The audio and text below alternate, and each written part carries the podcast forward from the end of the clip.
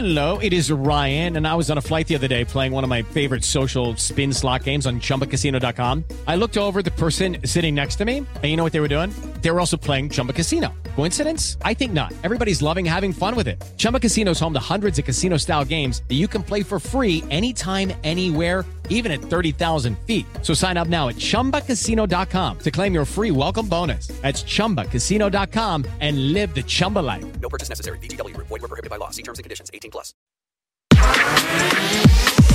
Jovem Pan Morning Show vai começar. Jovem Pan Morning Show está no ar. Jovem Pan Morning Show.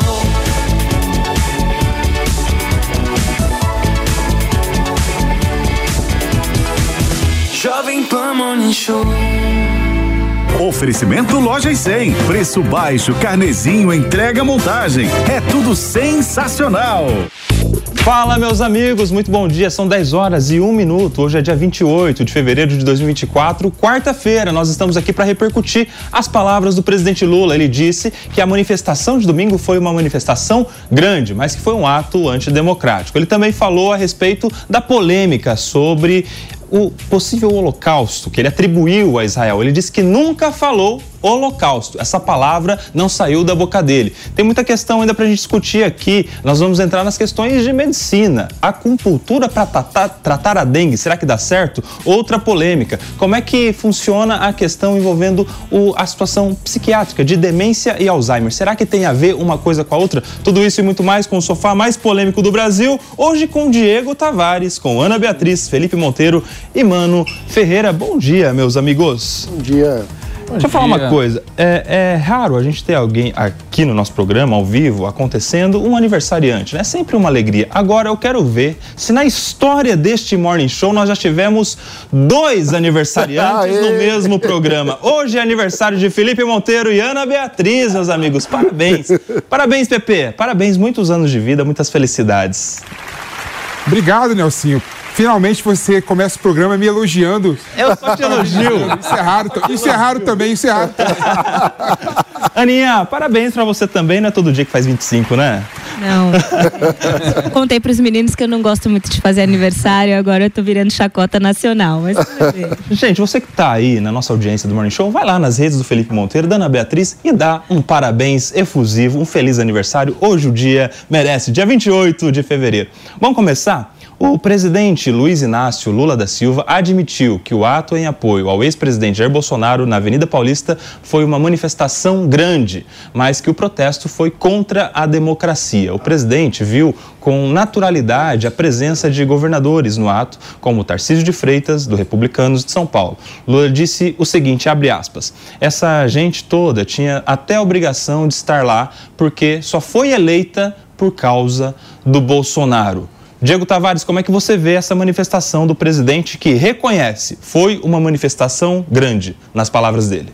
É, Koba, reconhece que o céu é azul, reconhece que o mar é molhado. É óbvio, dá para ver a olho nu que a manifestação foi gigante. Agora, o que chama mesmo atenção, principalmente considerando que o Lula, que já disse no passado que a Venezuela é uma democracia relativa, é dizer que uma, de, uma manifestação gigantesca daquela, onde as pessoas se reuniram, onde não ocorreram crimes, onde é, não, não tinham faixas pedindo por absurdos jurídicos que comumente nós observávamos, observávamos nesse tipo de manifestação, é um ato antidemocrático. Muito pelo contrário, na minha avaliação, um ato essencialmente democrático. Pessoas que estavam ali reunidas para exaltar o seu líder, para exaltar uma pessoa na qual elas se veem representadas, sem pedir por absolutamente nada. Claro que o Bolsonaro utilizou é, o seu espaço ali, aquele espaço gigantesco, utilizou o microfone para fazer um relato da sua história enquanto presidente, para falar sobre aquilo é, pelo qual ele passa e fazer uma defesa a respeito das atuais investigações. Mas erra o Lula, mais uma vez, né, como é comum ultimamente do, do, do presidente Lula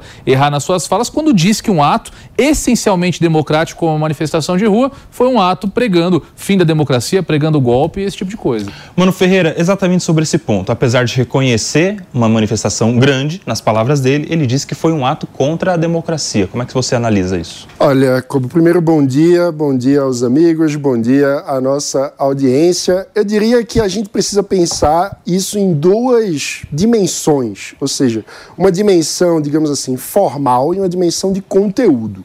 Do ponto de vista formal, você ter a manifestação é, da direita, dos bolsonaristas, é, colocando com clareza que esse campo político existe e que é, é bastante expressivo, isso é parte essencial da democracia. Então, todos têm direito a se manifestar e têm direito a existir politicamente, né? Porque foi um ato é, eu, eu, já disse outra vez que foi uma espécie de o Lula livre da direita, ou seja, é um ato de pertencimento, é quase como se fosse uma coisa como a nossa tribo existe, continua viva e nós estamos aqui, o nosso grupo político. Então, isso faz parte essencialmente da democracia. Agora, se a gente for analisar o conteúdo do discurso de Bolsonaro, aí é muito difícil dizer que se trata de um discurso em defesa da democracia, né? porque ele estava contemporizando o conteúdo de uma minuta golpista. Isso, de fato, é um conteúdo antidemocrático. Né? Eu acho que a gente precisa ter isso com muita clareza. Vale lembrar, Bolsonaro também, ele politicamente representa um campo político que tem história no Brasil. Ele é herdeiro direto e faz questão de dizer isso com orgulho do campo político que comandou a ditadura militar no Brasil. E que ele até hoje não chama de ditadura que ele até hoje usa artifícios jurídicos para tentar dar uma roupagem legalista àquilo que aconteceu. E um dos conteúdos também da manifestação dele, o pedido mais importante que Bolsonaro fez em cima do trio, foi por uma proposta de anistia, que é também uma herança direta do seu campo político. Parece que diante a caixa de ferramentas que o Bolsonaro puxa é a caixa de ferramenta dos militares ao fim da ditadura que pediam anistia e que tiveram anistia. Des, nessa, dessa vez, nós estamos numa democracia que tem muitas dificuldades, mas que é muito mais saudável do que o fim da ditadura militar. Eu espero que não haja anistia e que aqueles que são responsáveis por crimes contra a democracia sejam devidamente processados e punidos. Felipe Monteiro, quero te ouvir também. Não, realmente a manifestação foi grande. Né? Eu concordo com o Diego quando ele fala que o Lula choveu no molhado. Né? A manifestação foi grande, foi realmente é, muito relevante sob o aspecto político. Não é? é? mostra que o Bolsonaro realmente é um líder político é, que mobiliza as massas, né, mobiliza a população, o líder popular. Isso sempre foi claro para a gente. Né? O Bolsonaro, Bolsonaro não tem nenhuma dúvida que é o líder político que consegue mobilizar as massas, né? Então, o Lula realmente, quando ele, ele reconhece a manifestação, ele realmente, espero que ele olhe para a manifestação e ele veja que o Brasil está polarizado, né? E ele tome realmente medidas para realmente unificar o Brasil, né? O povo brasileiro está cansado dessa polarização, dessa briga, dessa desunião e está querendo buscar, na minha opinião, uma união. Né? Então eu espero que o Lula olhe para essa manifestação e comece a ter atitudes que vise realmente a unificar a população. Agora, o que me preocupa, Nelsinho, é quando você vê, por exemplo, as pesquisas que foram feitas né, em relação à manifestação, quando veio, quando, quando, quando, quando é, apuram que 90% aliás, 88% das pessoas que foram na manifestação acham que o Bolsonaro ganhou as eleições. 50% quase acham e, e, entendem que o Bolsonaro deveria decretar o estado de sítio ou a garantia da lei e da ordem.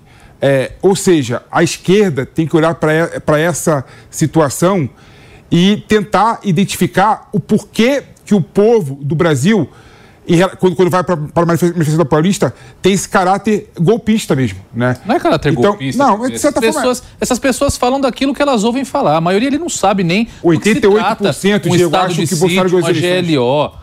O, Mas o, Diego, apoiam, né? 88% das pessoas que foram para a manifestação acham que Bolsonaro ganhou as eleições. Como assim não tem caráter golpista aí? Ana Beatriz, você acha que isso aí é o quê? É uma falta de informação, acesso a conteúdo? Até porque a gente vê nesse debate todo, na própria manifestação do ex-presidente Bolsonaro, nesta manifestação, ele citando estado, estado de sítio, estado de defesa, são termos jurídicos, estão na Constituição. E assim, é, não é de conhecimento público de todas, todos os cidadãos, até do que se trata esses institutos constitucionais. Né? De repente a gente de deveria caminhar para mais informação, mais conteúdo, mais conhecimento constitucional para a nossa sociedade? Bom dia, Nelsinho. Bom dia a todos. É, vocês sabem que eu sou fiel defensora da educação, como todos deveriam ser. É, e dar informação clara e adequada para que as pessoas possam formar opiniões com base em fatos e conceitos verdadeiros. É, dito isso, eu acho lamentável que o presidente Lula coloque este ato como antidemocrático. Nós estamos vendo uma relativização da nossa democracia nos últimos anos no Brasil. A todo tempo ela é colocada à prova, a todo tempo ela é ameaçada.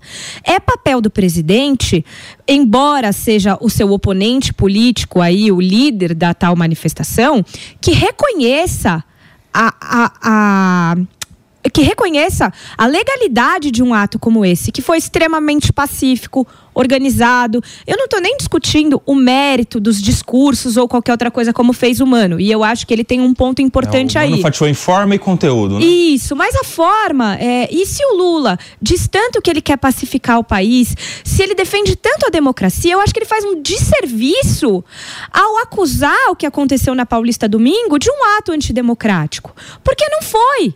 É, tem muitas coisas antidemocráticas acontecendo, mas esse ato não foi uma delas.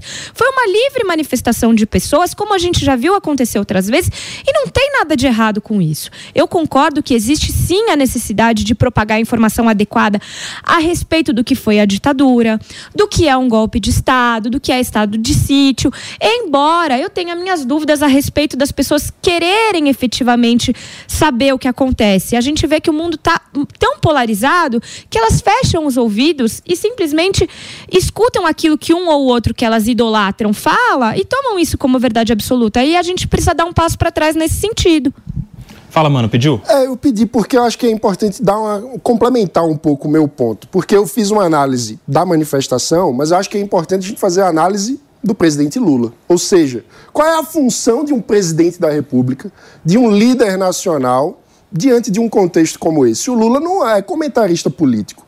O Lula também, neste momento, não é líder apenas do grupo político dele, ele é presidente da República. E, nesse sentido, a principal função que ele deveria cumprir é a de pacificação do país, é aquela que ele mesmo elegeu como prioridade do seu governo ao escolher o lema União e Reconstrução. E nesse sentido, quando você tem a manifestação é, de milhares, centenas de milhares de pessoas na Avenida Paulista representando o campo político da oposição, que teve quase metade dos votos na eleição contra ele mesmo, Lula não é razoável que ele tente jogar todo esse grupo simplesmente no campo da falta de legitimidade ou no campo do antidemocrático. Então, como presidente da República, a função do Lula deveria ser a pacificação, fazer um gesto que mostre que reconhece a legitimidade das demandas desse grupo político. Então, veja, ele não precisa reconhecer e dizer que toda a agenda desse grupo político é, é legítima e ele concorda, até porque porque esse grupo perdeu a eleição. Mas escolher algumas pautas e dizer, olha, essas aqui que fazem parte do campo deste grupo político, eu acho que são importantes, legítimas e precisamos olhar com atenção, seria um gesto de maturidade de um chefe de Estado para reconstruir o país com união e pacificação, no lugar de continuar investindo na polarização como ele tem feito. Até porque, mano, você, você falou a respeito da, da, da, agenda desse público, mas esse público nem sequer apresentou uma agenda na Avenida Paulista. O que aconteceu na Paulista no último domingo foi um culto a uma personalidade. Parecia até ali um, um culto religioso, todo mundo foi ali só para ver o Jair Bolsonaro. Não existia, como eu disse no meu primeiro comentário, nenhum pedido específico, nenhuma pauta específica. Tanto que nós temos aí, por exemplo, que poderia ser muito conveniente essa manifestação, o maior pedido de impeachment da história em trâmite no Congresso. E ninguém falou nada a respeito disso, nem, nem uma das autoridades que teve direito à palavra é, no, no, no, trio elétrico ali do Bolsonaro falou sobre o pedido de impeachment do presidente Lula. Então sequer havia uma agenda ali para que os comentários do presidente classificassem a manifestação como antidemocrática. Gente, a verdade é a seguinte: você pode não concordar com as ideias, com os objetivos desse grupo político, mas você não pode, principalmente sendo presidente do país, alegar que isso não é uma manifestação de livre opinião que foi legitimamente organizada e aconteceu sem qualquer intercorrência. É, desculpa, não, não pode negar.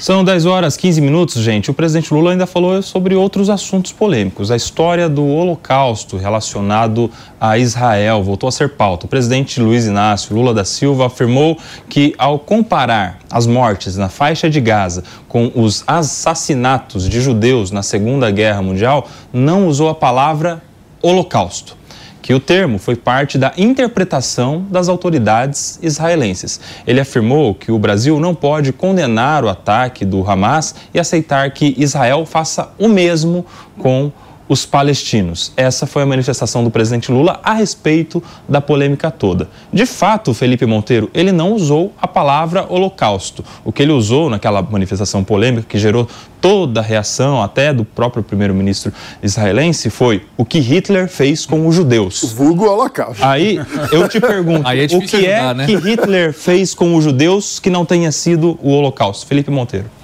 Não, realmente o Lula, é, quando ele faz essas. é, usa, usa a palavra dessa forma, ele comete vários equívocos, né? Ele tem que parar de falar de improviso, já passou da hora, não é? Quando o Lula realmente falou né, e causou é, é, espécie em todo mundo, né, ele realmente não nomeou o Holocausto, mas ele falou exatamente o que você falou, Nelsinho. Quando Hitler resolveu. É, o que está acontecendo na faixa de Gaza com o povo palestino não existiu nenhum outro momento histórico. Aliás, existiu. Quando Hitler resolveu matar os judeus. Então o Lula tem que parar com esse tipo de, de é, uso da palavra, né? E começar a fazer algo que o mundo todo está querendo que ele faça, pedir desculpas aos judeus. É, é um ato de grandeza pedir desculpas. Não é nenhum tipo. Aliás, já passou da hora já, né? Realmente agora, é, no meu, meu entendimento, apesar de ser necessário o Lula olhar, olhar para si, olhar para o que aconteceu é, com os judeus no passado e olhar o que está acontecendo na faixa de Gaza, né? E querer equiparar com o Holocausto é um equívoco. E no meu modo de ver, apesar de estar tarde dele pedir desculpas, ele tem que fazer isso. É um ato de grandeza no meu entendimento, entendeu? Ana Beatriz. Ah, é assim, eu fico embasbacada que ele tenha a coragem de continuar insistindo em algo que foi tão condenado pela sociedade. É, não nomear a palavra holocausto não tira o que ele disse e a ofensa ao povo judeu. Portanto, ele poderia utilizar a palavra para se recolocar de uma forma que minimamente conseguisse reparar aquilo que ele disse. É, eu acho muito difícil ele pedir desculpas, mas ele poderia, pelo menos, é, é, se colocar de uma forma um pouco mais incisiva para esclarecer aquilo que ele quis dizer. E eu volto a dizer, é, o Lula ele quis chamar a atenção para algo muito grave que está acontecendo na Palestina. Ninguém discute isso. Só que ele acabou ofendendo pessoas que estavam quietas, que não tinham. Sabe? É, e isso foi muito grave, muito doloroso. É um episódio muito doloroso. Falar a palavra ou não falar não muda isso. E ele deveria já estar assessorado suficientemente bem para saber disso e colocar as palavras de uma outra forma daqui em diante. Ô Diego, você acha que dá tempo do presidente voltar atrás, reconsiderar essa manifestação, se retratar publicamente? Porque os dias já passaram, né? Imagino que o momento ideal, o timing correto, seria logo na sequência, na primeira oportunidade. Mas não aconteceu, pelo contrário, se eh, surgiu com, com, com o próprio presidente um movimento ali de aliados defendendo esta, esta fala e com uma estratégia muito clara de que a fala não foi para atacar os judeus, não foi para atacar nem o Estado de Israel, mas o primeiro-ministro Benjamin Netanyahu. Como é que você vê? Olha, Koba, tem dois pontos aí. Primeiro é que minha mãe me ensinou que nunca é tarde para pedir desculpas. Não sei se essa lição que eu tive lá em casa serve muito bem para a geopolítica. É, outro ponto é que as agendas identitárias da esquerda muitas vezes pregam que se ofender ou não é algo que a gente tem que perguntar para a vítima, não para quem está ofendendo. Então não adianta o Lula dizer que ele queria ofender o governo de Israel e não os israelenses, não os judeus, porque é evidente que todo judeu ficou ofendido com essa fala lamentável, fala que eu já critiquei aqui em vários programas da Jovem Pan. Claro que ele tem que se retratar. Ele, é ideal que ele fizesse isso antes desse iminente rompimento diplomático, histórico, inclusive, como o presidente gosta de dizer, né? Nunca antes na história desse país nós tivemos uma crise diplomática tão grande como essa que nós estamos encarando agora com o Estado de Israel. Mas isso também não é uma novidade se tratando do governo Lula. Vamos lembrar que, acho que por volta de 2010, foi quando o Brasil ganhou aquele título de anão diplomático, também por falas do ex-presidente a respeito da conduta de Israel na sua relação com os palestinos. Então, enfim, eu acho que pedir desculpas até seria válido, mas o, o, o abalo diplomático, a crise diplomática está instalada e nós precisamos ver como é que isso vai ficar daqui para frente. Mano Ferreira. Olha, para pedir desculpas, eu diria que antes tarde do que ainda mais tarde. Né? é, mas o ainda mais tarde não chegou, ele ainda não pediu desculpa, ele continua insistindo nessa estratégia retórica que, assim, é bizarra, né? É, lembra é, aquelas pessoas que dizem, não, eu fumei, mas não traguei. É meio isso que o Lula está dizendo, né? Não, eu falei do Hitler, o que o Hitler fez com os judeus, mas não usei a palavra holocausto. Ou é como o caso emblemático do Bill Clinton tentando se defender depois das acusações que ele tinha tido um caso com a Mônica Levinsky, estagiária. Ele ficou dizendo, não, mas é, o, que eu, o que eu tive com ela não foi sexo, porque ele não tinha tido o sexo mais tradicional, ele tinha tido outras modalidades. Então, não, não foi sexo que eu tive com ela, foi outra coisa, para tentar dizer que não teve um caso com a estagiária na época. Ou seja, esse tipo de malabarismo retórico só acaba tornando ainda mais é, patética e evidente para todos a situação é, do político que se recusa a simplesmente assumir aquilo que disse e pedir desculpa. E veja, o efeito do que disse Lula é grave. A gente teve ontem um, um comunicado da Federação Israelita reportando um aumento de 263% dos casos de antissemitismo nas escolas.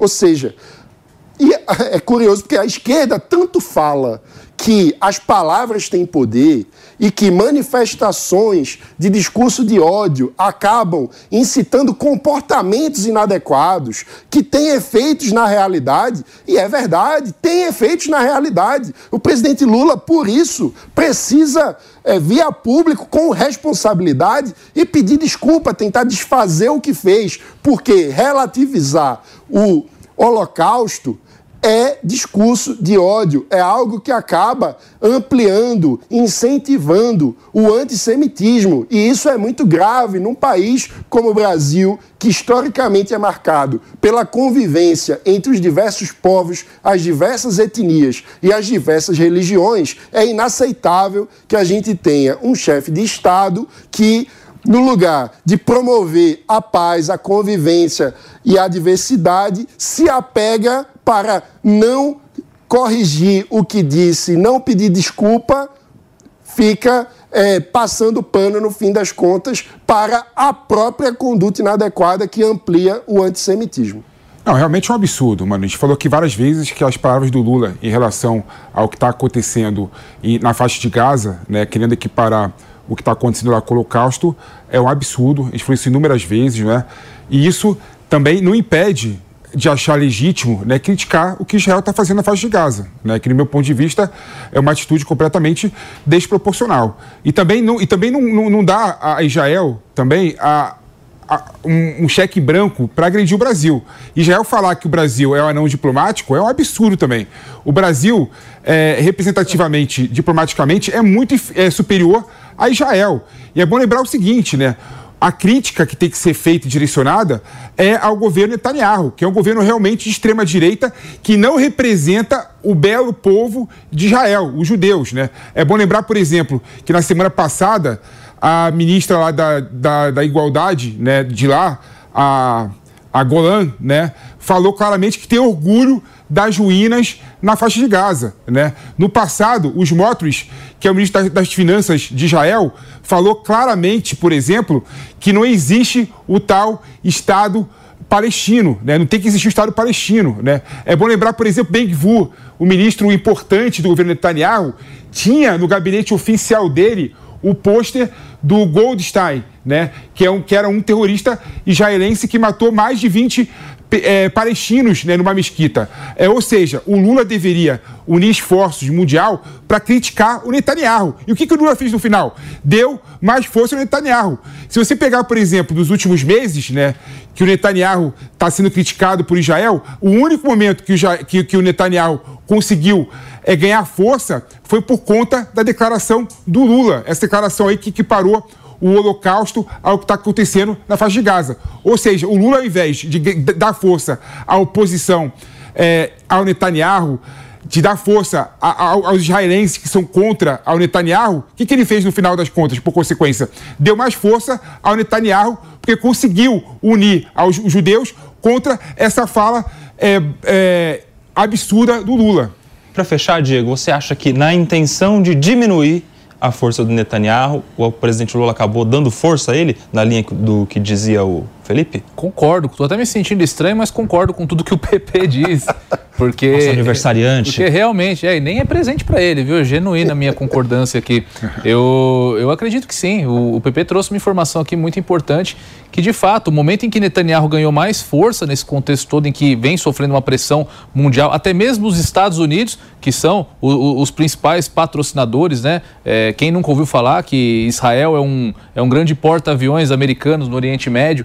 Então, até mesmo os Estados Unidos que têm pedido pelo cessar-fogo, enfim, Lula poderia ter aderido a esse movimento, mas desde o início não deu sinais de que, de que faria isso. Lula e, e, e, muitas pessoas que o cercam são declaradamente anti o Estado de Israel já há muito tempo. Lula, ao, ao aderir, por exemplo, à, denúncia da África do Sul no Tribunal Penal Internacional, mostra que não está preocupado ali com a situação diplomática, está preocupado em tomar um lado. E quando a gente toma um lado, a gente rompe com aquilo que é a, a tradição histórica brasileira, que é a neutralidade nesse tipo de conflito. Então, concordo com o PP e acho que sim, o Lula deu muita força a Netanyahu com essa fala desastrosa. Sabe quando, posso? Claro. Quando a gente vê alguém discutindo e aí a pessoa começa a utilizar umas palavras de baixo calão e todo mundo fala, perdeu a razão? O Lula perdeu a razão, porque ele tem todo o direito de criticar a ação, de criticar o governo. Ele não seria o único a fazer isso. Se a gente olhar os países europeus, eles todos estão nessa tendência de se mobilizar contra o que acontece na faixa de Gaza, mas a partir do momento que ele envolve o, o, episódio mais trágico da humanidade e usa, embora não tenha dito a palavra holocausto, usa o holocausto para tentar comparar o que está acontecendo, ele perde completamente a razão e o prestígio do conteúdo da declaração. Ele poderia ter saído muito forte nessa situação, ele poderia ter se colocado como um líder mundial, mas ele errou. A gente vai falar agora sobre polícia na rua, ou falta de polícia na rua. Faltam 180 mil policiais militares e 55 mil policiais civis no Brasil. É o que aponta o estudo do Fórum Brasileiro de Segurança Pública, menos do que o previsto. As informações correspondem às previsões de 2022 e aos efetivos em 2023. Para nos ajudar a entender mais sobre esta questão, já está conosco Frederico Afonso, que é especialista em direitos humanos, coronel, aposentado da Polícia Militar, está sempre conosco aqui no Morning Show. Bem-vindo, doutor Frederico. Olá, bom dia, bom dia então, Mano, Felipe, doutora Ana e Diego aí no estúdio. Os números são frios, porque cada ente federativo tem uma autonomia administrativa, financeira e política para justamente mensurar o quanto da sua polícia. Deveria ter um critério técnico. Aqui no estado de São Paulo, nós temos um critério técnico. O fato dos números apontarem, por exemplo, que a população aumentou 6,5% de 2010 a 2022 e o efetivo diminuiu 6,8%, poderia fazer uma conta aqui equivocada da minha parte de propósito, de eu imaginar algo em torno aí de pouco mais de 13%, vamos assim imaginar, de um déficit, né, somando, mas essa soma ela não deve ser feita, né? É claro que todo mundo espera cada vez mais um contingente. Aumentou a população, eu tenho que ter um aumento de contingente. Insisto, essa relação, se no passado ela foi aceita, tecnicamente hoje ela não é.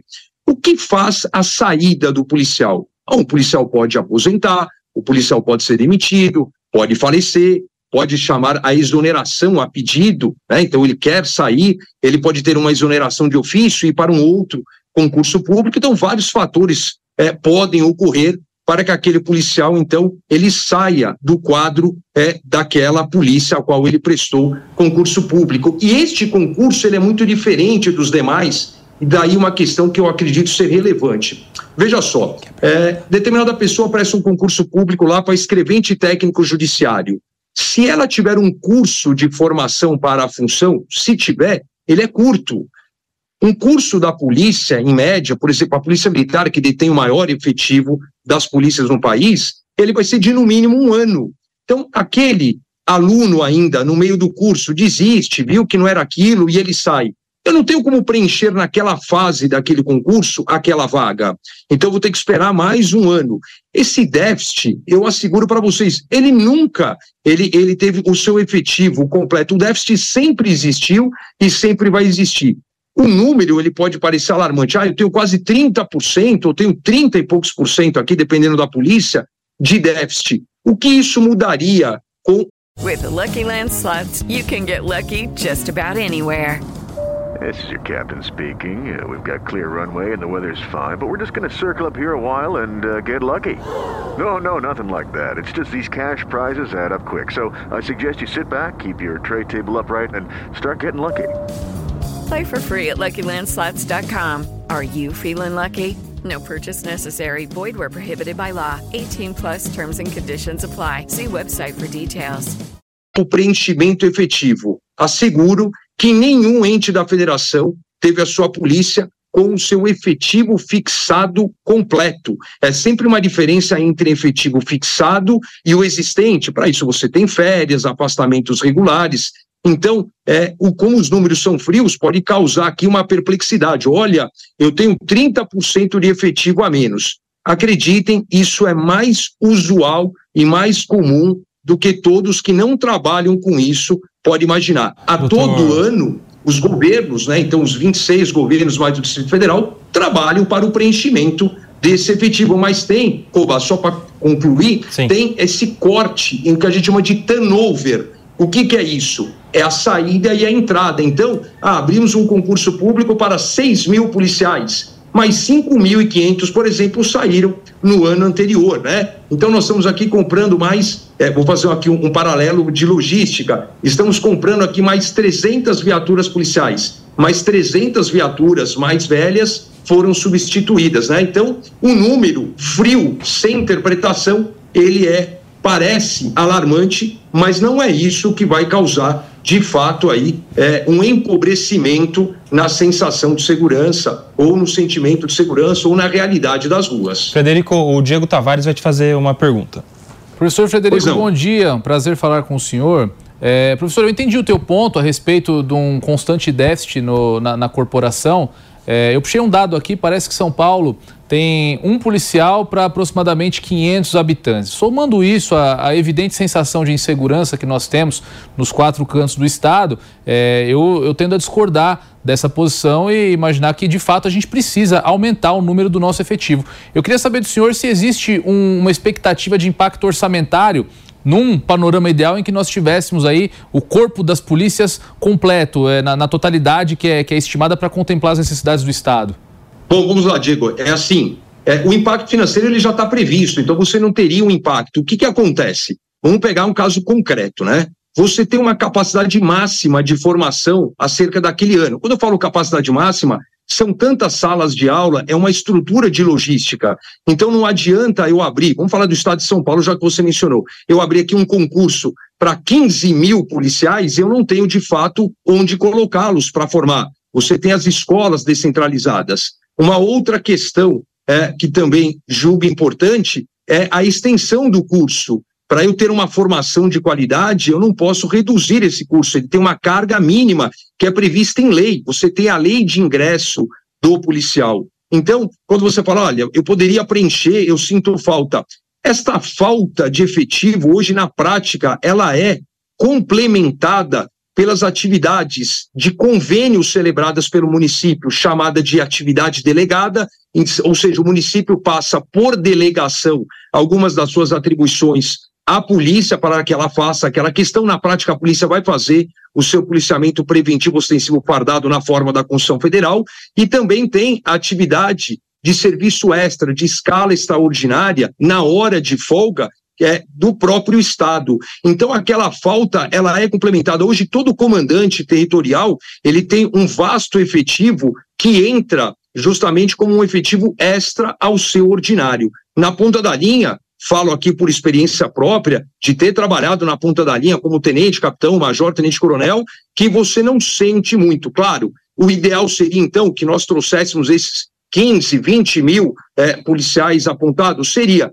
Mas isso, Diego, ele é pulverizado nos 645 municípios, né? Para você imaginar um turno de serviço é, numa cidade que não tenha um índice de violência, eu tenho muitas vezes uma, duas viaturas. Então, para eu completar é, um turno de serviço, eu preciso pelo menos ali de oito policiais, né? Uma equipe de dois policiais a cada 12 horas. Então, se você faz essa matemática, você vai ver como soube. Olha, eu completei o efetivo. Quanto que eu aqui na ponta da linha, na minha cidadezinha, eu recebi de fato? Recebi uma viatura a mais por turno de serviço. Pode fazer uma diferença? Pode. Na prática, eu já tenho essa viatura hoje feita pela atividade de DGEM ou pela atividade delegada. Muito bem, conversamos aqui com o Dr. Frederico Afonso, ele que é especialista em direitos humanos, professor e é também um coronel da reserva da Polícia Militar. Obrigado, viu, doutor Frederico? Sempre conosco aqui no Morning Show. Volte sempre. Obrigado, Copa. Bom, bom, boa audiência aí, bom trabalho e bom programa. obrigado. Gente, vamos discutir isso aqui. O doutor Frederico falava conosco agora de que essa falta de efetivo ela é suprida de alguma maneira pela DGEM, que é uma espécie de hora extra paga pelo, pelo Estado ao policial, que é uma jornada extraordinária, apesar do policial não poder receber hora extra, né? Até porque ele já recebe o que se chama de RETP, que é um regime especial pela, pelo trabalho especial, né? pelo trabalho diferente de qualquer outro, né? o trabalho diferenciado. É, e também da atividade delegada, que é uma espécie de bico que o policial faz para a prefeitura. Uma atividade que seria, em regra, da Guarda Civil, mas que é passada, delegada para a Polícia Militar. Mano Ferreira, como é que você vê esse método de suprir a falta de policiais usando o próprio policial na hora de folga? Olha, não é o ideal, né? Porque o ideal é que o todo, primeiro, todo trabalhador tem direito ao descanso. Segundo, para que o policial possa exercer a sua função na plenitude da sua forma, é importante que ele é, não esteja exausto. Então, é, eu diria que não é o ideal, é, mas, ao mesmo tempo, também existem restrições orçamentárias e existe o custo de treinamento. Um ponto, acho importante do que trouxe o, o professor é que a gente precisa ter a formação do policial como um elemento essencial da atuação dele. Ou seja, não é simplesmente passar no concurso e botar a pessoa na rua. Né? Depois que passa no concurso, você precisa fazer o treinamento adequado desse policial para que ele tenha os procedimentos operacionais padrão, né? a forma correta de agir em cada situação, o máximo possível internalizada, né? para que o policial não tenha que ficar muito tempo raciocinando o que ele tem que fazer. Aquilo já fica mais instintivo, né? Diante de uma situação, quando ele se depara, ele já sabe prontamente como agir. Então, isso é fundamental para a gente ter uma polícia eficiente. E aí a gente precisa para aumentar efetivo, aumentar a capacidade de treinamento dessas polícias antes de simplesmente abrir um concurso. Ô Ana Beatriz, agora o fato de tantos policiais aderirem à atividade delegada e à DGEM, ou seja, esse trabalho extraordinário, para receber por hora trabalhada, mostra que de fato eles estão precisando de mais renda, mais dinheiro é, ele só, só se submete, alguém só trabalha no horário de folga porque precisa, né?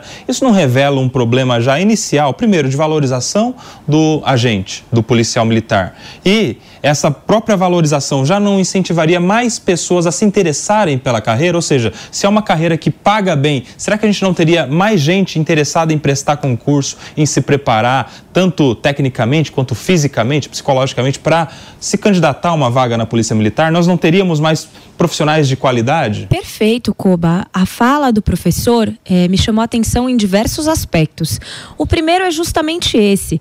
É, você suprir uma necessidade de segurança pública com os próprios policiais em seus momentos de descanso. Hoje a gente fala tanto sobre a necessidade de se observar a saúde mental, é, tem inúmeros estudos sobre a semana de trabalho de apenas quatro dias e, e essa utilização do policial de forma extra hours, né, fora do horário, vai no sentido totalmente contrário a tudo isso que a gente vem falando. É, então, assim, você paga mal, você não deixa o cara descansar e você ainda espera que ele tome decisões de forma racional é, e, e, descansada. O que não acontece, porque ele está exausto, ele não está pensando claramente. Ele vive sob tensão, o que já por si é algo que faz com que ele precise de um descanso ainda maior.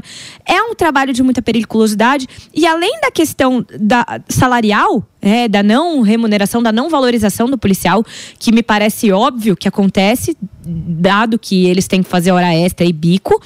Tem a questão de que eles não estão seguros o suficiente. Basta ver a quantidade de policiais que estão sendo mortos aí, que viraram notícia nos últimos tempos. Então, não existe respaldo de qualquer lado. E, e aí, com todo respeito ao professor, é, não tem todo esse suprimento, porque senão a gente não teria tamanha sensação de insegurança enquanto a gente anda na rua. Ô Felipe Monteiro, eu estou aqui com dados da Secretaria de Segurança Pública do Estado de São Paulo de dezembro. São dados do dia 22 de dezembro de 2023, ou seja, há cerca de dois meses. É, a gente tem aqui ó, um efetivo na Polícia Militar de 79,9 mil homens pessoas, né? Entre homens e mulheres.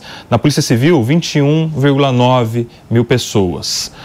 Mas o que chama atenção é o número de vagas não preenchidas, Felipe Monteiro. Na Polícia Militar, tem 13.902 vagas não preenchidas. Isso corresponde a 14,8% de déficit. 14,8% na Polícia Militar. E na Polícia Civil, o número é ainda mais é impressionante. A gente tem faltando vagas não preenchidas 11.642. Corresponde a 34,6% de déficit na Polícia Militar, dados da Secretaria de Segurança Pública de dezembro do ano passado. Como é que a gente vive com uma polícia judiciária forte que entregue soluções de crime, investigações efetivas, se está faltando 34,6%? De policiais civis? Felipe Monteiro. Essa é boa pergunta, Koba. Eu acho legal você me chamando de Felipe Monteiro. Não é nem chateado, Felipe, hein? Felipe Monteiro. Você tá bravo comigo, Koba? Tá bravo comigo? Pepe, eu tô muito feliz contigo, porque hoje é seu aniversário, meu amigo. seu aniversário, Pepe. Nome e sobrenome, nome e sobrenome, mas tudo bem. Ô, Koba, quando eu vejo, por exemplo, um número como esse, né, que faltam 180 mil policiais militares no Brasil, você colocou aqui o caso de São Paulo, que tem um, um déficit cerca de 30% na polícia militar mas tanto. Tipo, 14 na Polícia Militar e 34 na Polícia Civil. 34% da Polícia Civil, 14% da Polícia é, é, Militar. Eu vejo com uma certa reticência. Né? É, as pessoas de direita, né, e norma, é, no, é, normalmente, costumam achar que política de segurança pública se resolve com mais polícia na rua, com mais é, com das penas, não é? é então quando eu vejo, então quando eu vejo, então quando eu vejo, por exemplo, esse discurso que ah faz 70 mil policiais militares né, no, no, Brasil, eu tenho um pouco de. Eu começo a pensar: será que falta mesmo? Ou será que a gente precisa mais instrumentalizar a polícia que nós temos? Será que, por exemplo, ao invés de ter mais policial na rua e ter mais tecnologia, tentar dar mais eficiência para a atividade policial, remunerar melhor o policial que já está é, na atividade, não seria a melhor alternativa do que preencher é, o cargos é, de polícia só para preencher, né, seria uma política de inteligência é, embasando é, essa questão, não é? Então eu fico um pouco reticente com essa questão, né? Do meu ponto de vista, por exemplo, o que o Brasil tem que fazer é remunerar melhor os policiais.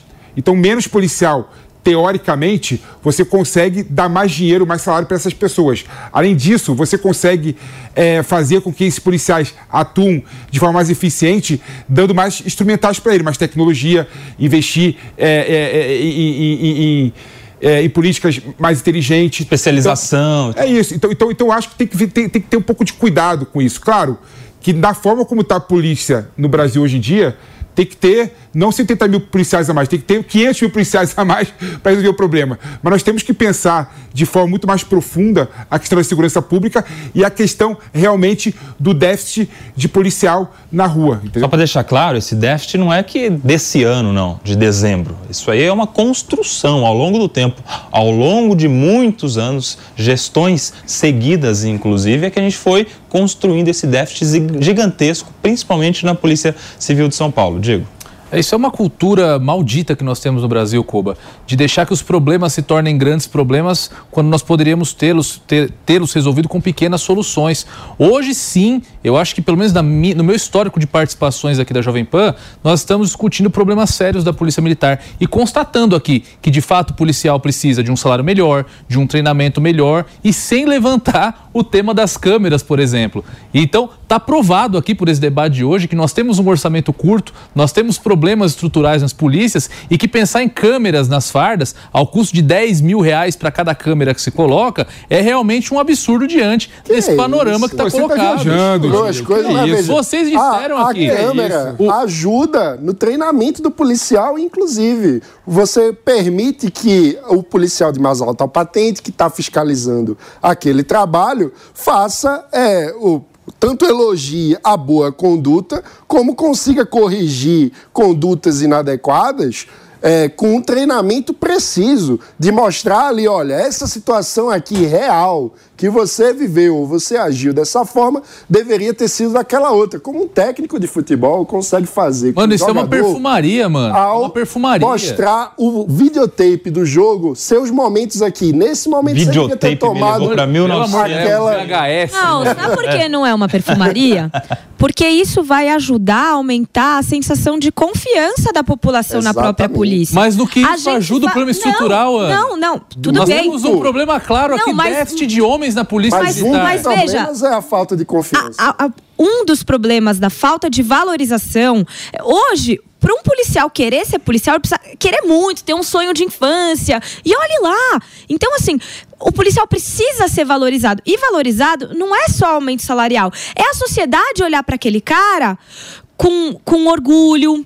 É olhar para aquele olho pra cara polícia com orgulho. Com prestígio. Você é Eu um, olho. mas a, maioria, a maior parte da sociedade hoje desconfia. Não, não fa- sabe por quê? Porque quando qualquer um na sociedade é vítima de um crime, chama a polícia. Tudo bem. Liga pra A polícia. Não. notificação Faz no Brasil Não, mas, é ó, ó. gravíssimo. Não, não, é, pelo Mas amor é de sobre Deus. notificação Diego. de crimes menores. Não. Né? Porque crimes graves não tem nem como Crimes. Né? patrimoniais. Olha, eu, eu desafio qualquer um aqui que está defendendo as câmeras a andar 10 quarteirões aqui na Paulista falando no seu celular. Tenho certeza que se nós tivéssemos ali dia, um né? policial. Ah, mano. Mano, Literalmente. então conta Eu quantos celulares faço, você já perdeu eu- aqui. eu- Faz todo dia você anda andando. Peraí, peraí, peraí, Sai peraí. aqui da Jovem Pan. Não, não, peraí, peraí, mano. Você sai e anda quarteirões com o celular na mão na Paulista? É. É que o mano é uma Já foi celebridade. furtado, não? É, né? Ninguém vai chegar perto Fui dele. furtado na Paulista. Já, É, o PP pois já é, foi furtado. Não, Então mas, eu prefiro muito enfim, mais nós termos. A, porque a uma Paulista câmera é um ao dos lugares custo. mais seguros do Brasil, gente. Uma, uma câmera, mano, uma câmera ao custo de 10 mil reais é praticamente. Paulista deve ser uma rua lá de Recife que o mano tá falando. Ah, lá tudo bem. Rua mano? Paulista, lá em Recife. Uma câmera ao custo de 3 mil reais paga o salário de dois, praticamente dois policiais. Mas não é isso que tá sendo Eu prefiro discutido. muito mais um policial em cada quarteirão da Avenida Paulista do que um policial só com uma câmera no peito. Não é isso que está sendo discutido, Di. Ah, claro que é. Não é. Não agora. é. O que é mais importante que Quem orçamento falou que se pequeno? não tiver câmera vai aumentar o salário do policial em 3 mil reais? Não vai. Se- nó- nós- Ah. então, então não resolvem porque não querem? Não. Porque nós temos um déficit, nós temos falta de treinamento, nós temos salários baixos. Que nós, nós mesmos constatamos isso aqui agora. O Mano falou que os policiais podem ter um treinamento melhor. Você disse que o concordo. As câmeras ajudam. Sim, mas não muda o fato de ter câmera ou não ter. E eu fico Câmera triste que a gente tenha caído Exato. nesse debate. De Ela onde veio a câmera? ela tem de iniciativa da própria PM de São Paulo. Dos, Então, dos oficiais da polícia. É, né? exato. Não de quem estão usa. pensando em melhorias contínuas. de alguns oficiais, não Aqueles que precisam responder sobre a gestão das polícias. É. E são esses que têm que ser cobrados sobre os resultados. Então é natural que melhorias de gestão do efetivo surjam daqueles que fazem a gestão. Ô, ô, mano, mas você acha que não deveria o cabo, soldado, sargento, que é o praça, o que vai usar a câmera majoritariamente, ter uma opinião importante, relevante nessa tomada de decisão? Pode ter, mas não é o, quem vai tomar a decisão. Porque, por algum motivo, ele é subordinado e o chefe é chefe. Chefes tomam decisão em qualquer função. Ô, Felipe Monteiro, você tá dando risada e tá muito quietinho, eu quero te ouvir. Pepe! Já buscou Não, o é. celular, Pepe? É, impre- é impre- já buscou- Já buscou o celular? É, porque acharam o celular que ele perdeu no Detal, né? Perdeu não, né, Pepe? Socializaram Eu o fui- celular dele, fui desculpa. furtado, eu fui furtado no Detal, né, e a Polícia Civil é, e Militar, em conjunto, fizeram uma operação ali no, no centro de São Paulo e recuperou meu celular, né? Parabéns pra polícia. Eu até né? publicamente É, elogiei a polícia, né? Me ligaram falando, ó, o celular foi encontrado. Tudo bem Você que já tinha depois- perdido a esperança, né? Tudo bem que foi depois de quatro meses, mas mesmo assim recuperaram Ah, celular, não meu dá pra criticar, não. O que eu acho impressionante, Cuba, o que eu acho impressionante, Cuba, é o Diego Ah, trazer pra cá o tema da câmera. né? Todo mundo sabe que a câmera no uniforme de policial é uma política pública bem feita e bem pensada. O mundo todo o policial usa câmera. Nos Estados Unidos, por exemplo, que a polícia é um modelo.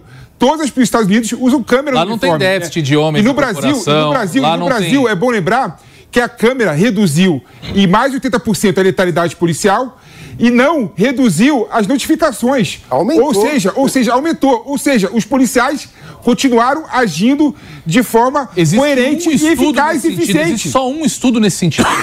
A Secretaria de Segurança Pública de São Paulo tem estudos internos que provam o contrário. Nós tivemos aqui na Estudo segunda-feira. interno que foi publicado. Tivemos aqui na Estudo segunda-feira. interno que não foi publicado. Meus amigos, Ah, meus para, amigos, por aqui nós temos um minutinho pra cada, começar pelo Felipe Monteiro.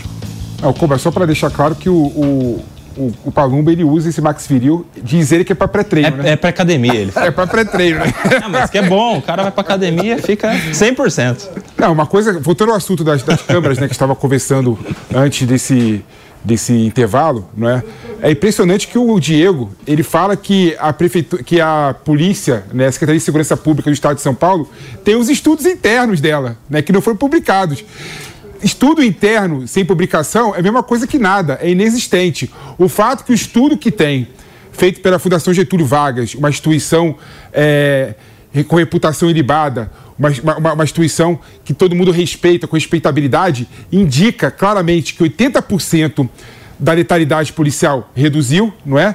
E mais do que isso, a- a- o número da notificação aumentou com o tempo. Ou seja, aquele discurso que parte das pessoas que se colocam contra o uso da câmera pelos policiais falam que o policial teria agiria com a câmera de forma é, é, protegida, pensada, é, raciocinada e não naturalmente, cai por terra abaixo. Pelo contrário, o policial agiu de forma melhor e mais coerente e mais eficiente, porque a notificação aumentou. Pra fechar, Diego. Eu vou dar para o PP a resposta que o Guilherme Derrite deu para ele na segunda-feira. Esses estudos internos foram encaminhados para instituições que, curiosamente, não se mostraram interessadas em fazer novos estudos. Nós temos um único diagnóstico acerca das câmeras que traz esses dados que o PP trouxe. Os estudos internos da SSP aqui de São Paulo mostram que sim, o uso da câmera diminuiu a, ati- a atuação do policial na situação de crime. Eu estou aqui replicando o que o secretário de Ah. Segurança Pública do Replica Estado que disse. eu falo também. Eu acho, que eu acho que que eu quem falo está também. na Não frente da paz não de é, não é. Papagaio de secretário. especialista, não é especialista. Papagaio de secretário. Fala, mano, pra fechar. Não podemos ser é, assessoria de imprensa de secretário de segurança que tem a sua pauta política e que ignora, está ignorando aí o melhor da academia, o melhor do conhecimento técnico. Nós temos estudos, o professor Leandro Piquet, da USP, coordenou um também, em parceria com a FGV, muito importante, que mostra, inclusive, que um dos casos de maior aumento das notificações são nos casos de violência contra a mulher, nos casos de problema familiar. Ou seja, há evidência científica de que a presença da câmera aumenta a confiança da sociedade no policial e aumenta a capacidade do policial de agir em casos sensíveis, que ajudam a proteger famílias e mulheres em situação de vulnerabilidade. Meus amigos, vocês conhecem o Pedro Manso, né? Aquele imitador, artista brasileiro, um comediante, ele imita o Faustão, imita o Valdomiro Santiago, imita tantas outras pessoas. Conhecido por essas imitações, pelo trabalho na televisão, o humorista Pedro Manso revelou que está com demência. O artista trouxe o problema à tona após perder um evento que havia marcado. O comediante de 51 anos contou ainda outras situações embaraçosas que viveu por conta do esquecimento. Segundo ele, o problema está se agravando muito rapidamente. Demência nessa idade é normal, 51 anos. A gente vai entender melhor essa questão com um especialista, o médico neurocirurgião da Unicamp, o Dr. Marcelo Valadares, que já está aqui com a gente no Morning Show de hoje. Bem-vindo, doutor Marcelo. Muito bom dia a todos, muito bom dia, Nelson, todos os ouvintes do programa. Doutor Marcelo, é, isso, esse fato né, se tornou público, está repercutindo na imprensa o caso do artista, do comediante o Pedro Manso. E ele tem cerca de 50 anos de idade, 51 anos, e já está revelando algum problema de demência. Primeiro, o que é essa demência e se é normal nesse tipo de idade, tem alguma idade que deve deixar as pessoas mais alertas a esse tipo de problema? Demência é o nome que nós damos a um conjunto de doenças que afetam a cognição. E cognição no nosso cérebro é a nossa memória, né? e a maioria das pessoas associa demência à memória, mas a nossa capacidade de entendimento, a nossa capacidade de raciocínio, de cálculo, de linguagem, de reconhecimento de lugares. Né? Todas essas são funções cognitivas que são funções intrínsecas do cérebro além de comandar os movimentos, comandar as sensações e os órgãos do corpo. Demência não é comum nessa idade. Né? O mais frequentemente, as doenças que formam o conjunto de demências acontecem após os 65 anos, principalmente após os 80 anos de idade. Nós tivemos recentemente também um outro caso de artista muito famoso, foi o Bruce Willis, né? Assim como o querido Pedro, ele desenvolveu demência antes dos 80 anos de idade. No caso dele, houve um diagnóstico específico, né, que foi dito ser uma demência frontotemporal. Né? O Pedro ele não revelou que demência ele tem, né, apenas que existe esse suspeito, esse diagnóstico. E a demência mais comum né, entre todas as conhecidas é a doença de Alzheimer, né, que todo mundo já ouviu falar. O doutor, a gente vai agora com uma pergunta do Mano Ferreira. Doutor, bom dia, obrigado por estar aqui conversando com a gente. Eu queria entender se existe algum público específico, algum fator de risco mais associado a essa doença, como que as pessoas podem perceber os sinais e se tem alguma forma de se prevenir para que a doença não se torne mais grave. Bom dia. Como a gente fala em pessoas de risco, a única coisa realmente sólida que existe são os idosos, né? A partir dos 65 anos, começa a haver um declínio cognitivo normal na maioria das pessoas. Que é isso? Eu raciocínio um pouco mais lento, eu tenho mais dificuldade de memorizar algumas coisas simples, então isso é normal. Quando que isso foge do normal? Né? Quando a gente deve suspeitar? Em primeiro lugar, raramente a pessoa traz aquilo, né? Eu estou tendo muitos esquecimentos, por exemplo.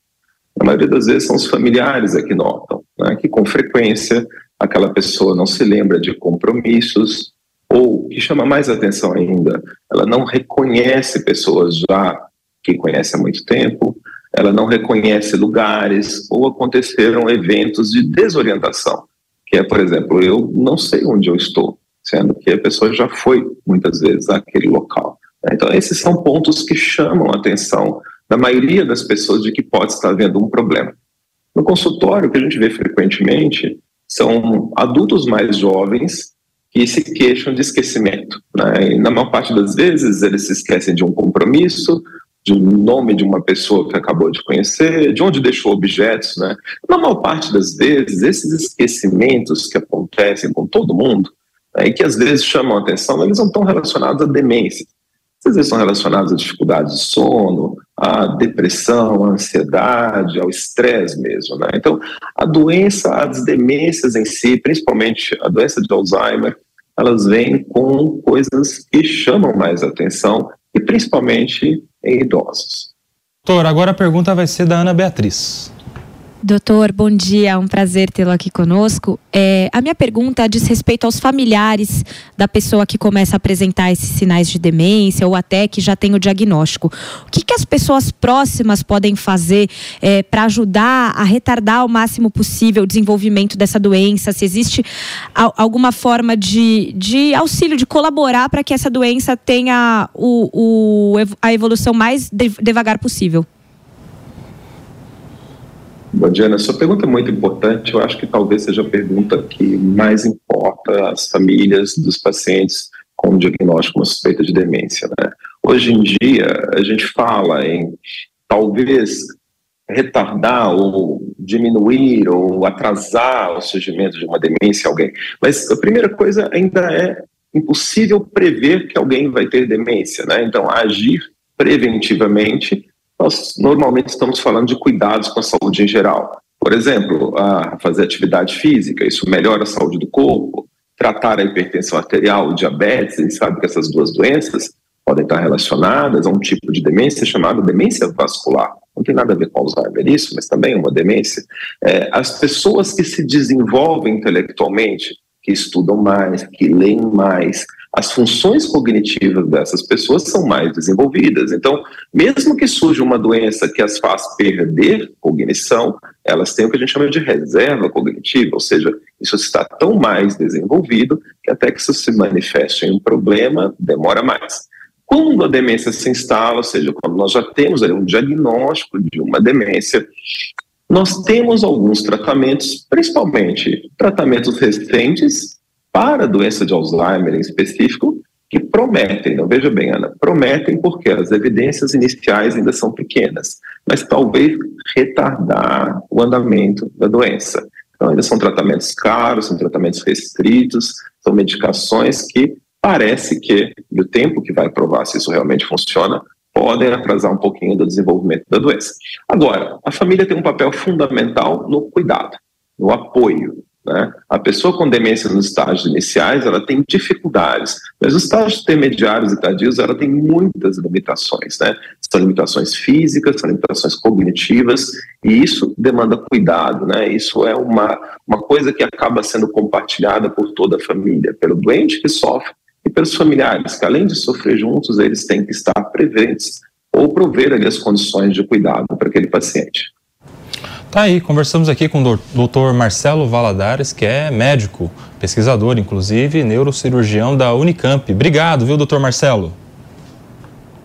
Muito obrigado. Hello, it is Ryan, and I was on a flight the other day playing one of my favorite social spin slot games on chumbacasino.com. I looked over the person sitting next to me, and you know what they were doing? They were also playing Chumba Casino. Coincidence? I think not. Everybody's loving having fun with it. Chumba Casino is home to hundreds of casino style games that you can play for free anytime, anywhere, even at 30,000 feet. So sign up now at chumbacasino.com to claim your free welcome bonus. That's chumbacasino.com and live the Chumba life. No purchase necessary. VGW. Void were prohibited by law. See terms and conditions. 18 plus. A todos, um bom dia para vocês.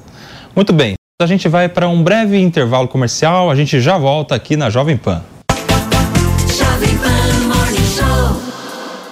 Você sabia que a pele é o maior órgão do corpo humano? Cuidar dessa parte é essencial e pode trazer muitos benefícios para a sua saúde e bem-estar.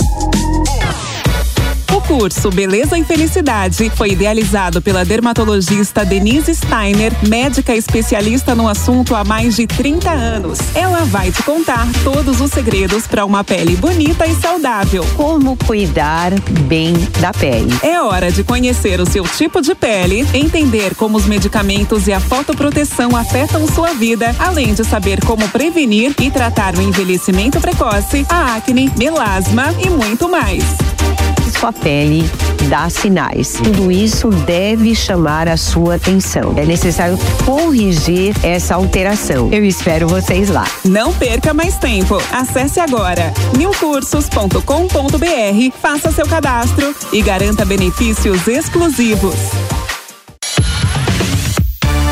A Jovem Pan News não para de crescer. Com apenas dois anos de existência, nos consolidamos em segundo lugar entre os canais de notícias da TV por assinatura. Presente em todo o país, são mais de 3 milhões de telespectadores por mês e uma cobertura de 10 milhões de pessoas. Noticiar e debater está no nosso DNA e você faz parte dessa história.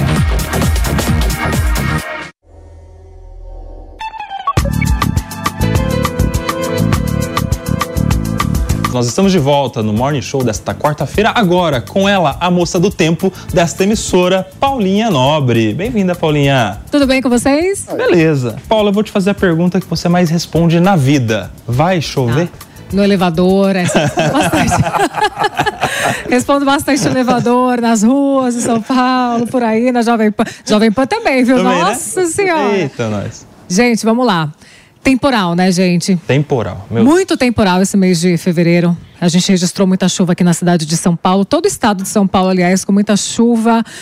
Litoral de São Paulo também registrou volumes expressivos, interior de São Paulo.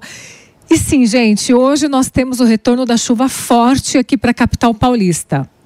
Importante a gente manter bastante atenção, porque temos um sistema novo, um sistema de baixa pressão atmosférica atuando na costa aqui do sudeste do Brasil agora. Esse sistema veio lá da região sul do Brasil, lugar que inclusive está chovendo bastante também, os três estados do sul.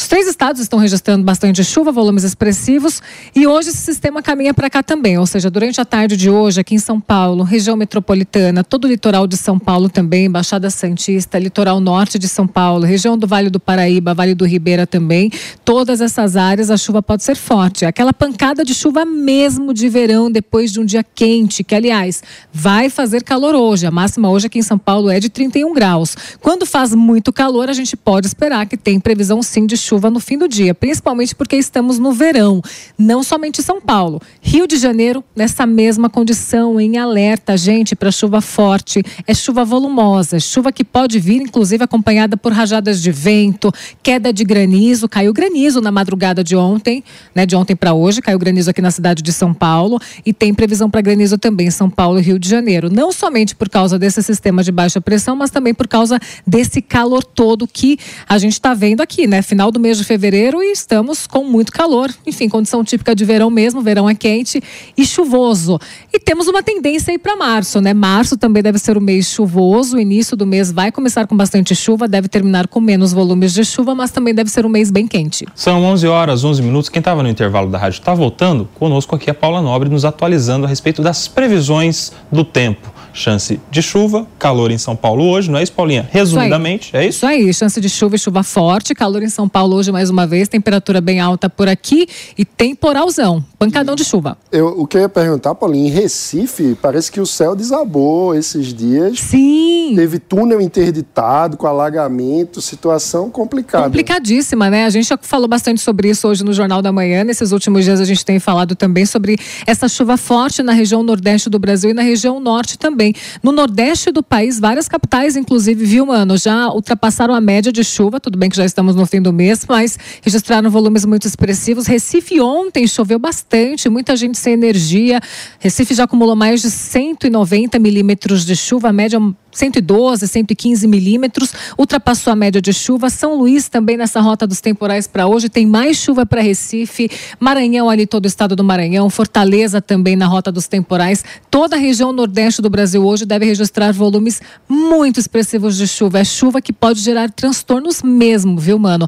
E é uma chuva que muita gente não espera nessa época do ano. Nós estamos passando por um outro fenômeno que não era para estar provocando essa chuvarada toda.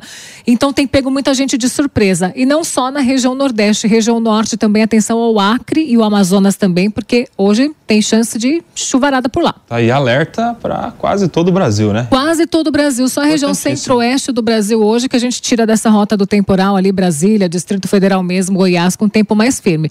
Demais áreas, ah, Minas Gerais também, Minas Gerais e Espírito Santo fica de fora da chuva. As demais áreas é Brasil com chuvarada. Atenção para as chuvas. Tá aí, Paula Nobre conosco aqui nos atualizando. Tchau, Obrigado, gente. viu, Paulinha? Obrigada a vocês. Tchauzinho. Gente, depois de depor na Polícia Federal sobre a possível importunação de uma baleia, Jubarte, o ex-presidente Jair Bolsonaro responsabilizou a ministra do Meio Ambiente, Marina Silva, pelo processo movido contra ele. O Ministério Público Federal, o MPF, abriu a investigação em novembro e apura se Bolsonaro descumpriu a lei que proíbe qualquer forma de molestamento intencional ou importunação de baleias. A punição prevista é de dois a cinco anos de reclusão. O advogado de Bolsonaro, Daniel Tesser, acompanhou o depoimento e disse que o ex-presidente se reconheceu nos vídeos, mas declarou que não houve importunação do animal. O ex-presidente Jair Bolsonaro vai fazer exames hoje em São Paulo para avaliar a possibilidade de uma nova cirurgia no intestino. Os exames serão feitos pelo cirurgião Antônio Macedo, o mesmo que realizou todas as operações, as cirurgias em Bolsonaro desde a facada durante a campanha eleitoral de 2018. Temos dois assuntos aqui, nós vamos fatiá-los, começando pelo depoimento na Polícia Federal. Eu acho que ouviram o Morning Show, Ana Beatriz, e a tese foi de que não houve intenção alguma de molestar, importunar a baleia. Aninha. Muito obrigada. Os advogados do Bolsonaro podem me agradecer aqui, que eu dei toda a tese. Os honorários, né? É, olha, se forem me mandar um presente, hoje ainda é meu aniversário também. Então, ó, manda pra cá, tô aceitando. Mas brincadeiras à parte, era o que se esperava. Como a gente viu ontem, o, o delito, né, é, diz intencionalmente. Então, ele sai pela tangente e até pode ser que seja essa a verdade mesmo. Ele estava lá andando de jet ski, a baleia passou perto e virou esse caos por conta disso. É, espero que seja apurado, investigado e se precisar ser punido que seja, se não também. Agora, o, Fel, o Felipe, ou PP, o Bolsonaro diz que a investigação nasceu não por iniciativa própria da própria polícia ou do Ministério Público, mas por uma denúncia feita pela Marina Silva. Atribuiu a ela a causa de toda essa investigação. Como é que você viu? Eu, sinceramente, não sei se realmente passou, é, surgiu essa denúncia da Marina Silva. Realmente não tenho essa informação. É, o fato é que o vídeo do Bolsonaro, né, com o jet ski se caminhando diretamente para a baleia, foi algo, tá, tá, tá até imagens na televisão agora, é algo que foi divulgado em vários lugares, várias mídias sociais. Viralizou, né? né? Viralizou, viralizou, viralizou. E com certeza isso fez com que o Bolsonaro, por ser uma figura importante, ser uma figura com relevância política, ser uma figura que está na mídia, né, fez com que, com certeza, o Ministério Público e a Polícia Federal resolvessem investigar e averiguar. Agora, esse fato que a Marina Silva seria responsável pela, por essa denúncia, eu espero que não. Né? Até porque o Ministério do Meio Ambiente tem problemas muito mais profundos e muito mais urgentes para serem resolvidos. Tem políticas públicas ambientais que têm que ser desenhadas, né? porque é impressionante como o governo Lula e a Marina Silva perdem tempo com políticas públicas ambientais completamente ultrapassadas, a mesma do Lula 1 e Lula 2, que não traduzem mais a realidade do Brasil ambientalmente hoje em dia. Né? Então eu espero que a Marina Silva não tenha perdido tempo denunciando o Bolsonaro por supostamente ter importunado a baleia. Pediu, Ana? Não, eu pedi, só queria fazer um comentário que eu fico triste que a gente ainda tenha que lidar com esses ataques pessoais. Se foi a Marina Silva ou se não foi, existe a lei e existe a necessidade de se instaurar uma investigação.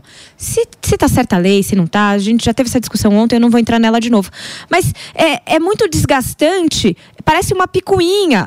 Já abriu a investigação, foi um órgão oficial. A investigação está sendo feita dentro da legalidade do que se espera. Até existe um questionamento se não é utilizar recursos públicos eh, de forma banal, mas essa é outra questão. Vamos focar naquilo que tem que ser o foco, ao invés de ficar acusando um ou outro, que isso não leva nada a lugar nenhum.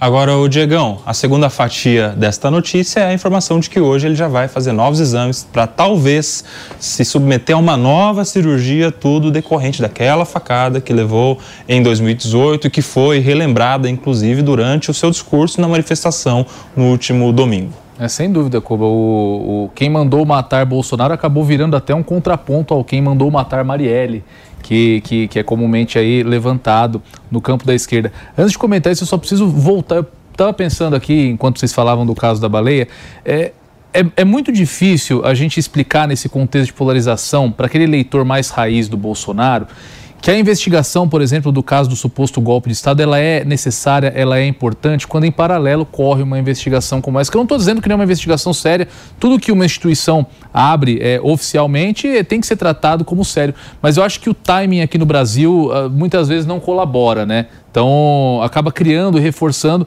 esse contexto de que pode estar ocorrendo agora uma perseguição política, de certa forma, ao ex-presidente. A respeito do, do, dessa nova cirurgia que o Bolsonaro vai ter que enfrentar, enfim, infelizmente, foi. É, muita gente disse que a facada elegeu o Bolsonaro naquela ocasião, mas vai trazer para o resto da vida dele consequências gravíssimas. Enfim, só posso desejar aqui ao ex-presidente uma boa cirurgia e uma boa recuperação. Mano Ferreira.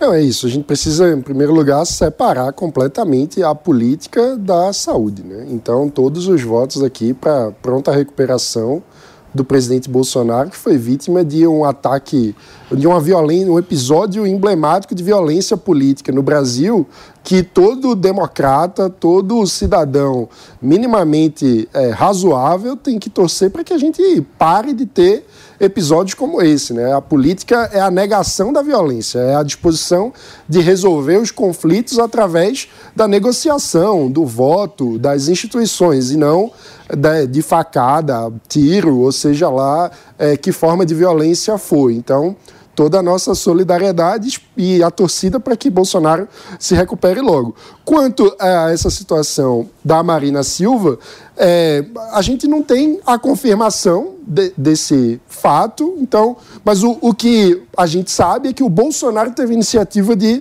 trazer a Marina para essa história. Até agora a Marina não se pronunciou a respeito disso, né? Então, assim, se as instituições estão cumprindo o papel de investigação, e vale dizer, Bolsonaro não foi ainda denunciado, não, ninguém está acusando ele, é uma investigação. E se um fato chega para a, os órgãos competentes, eles precisam investigar e averiguar. Se não teve nada demais, a conclusão vai ser que não teve nada demais, vai ter o arquivamento, então não tem por que politizar essa situação. O pedido é justamente esse, o da defesa, pelo arquivamento da investigação. E vamos nos lembrar que no Brasil, qualquer pessoa, seja ministro, não, não seja ministro, pode fazer uma denúncia, uma denúncia às autoridades que aí vão decidir se instauram ou não uma investigação, um inquérito, como está acontecendo nesse caso. Meus amigos, são 11 horas e 20 minutos. A gente tem uma notícia importante do Rio de Janeiro porque está acontecendo uma mega operação da Polícia Militar em comunidades do Rio de Janeiro e isso já deixou nove mortos. Isso aconteceu ontem lá no Rio. Quem está com a gente aqui para falar sobre isso é ele, o Rodrigo Viga. Bem-vindo. Tudo bem, Kobayashi? Bom dia para você, para a rapaziada toda aí da mesa, do sofá, para o nosso ouvinte espectador internauta da Jovem Pan.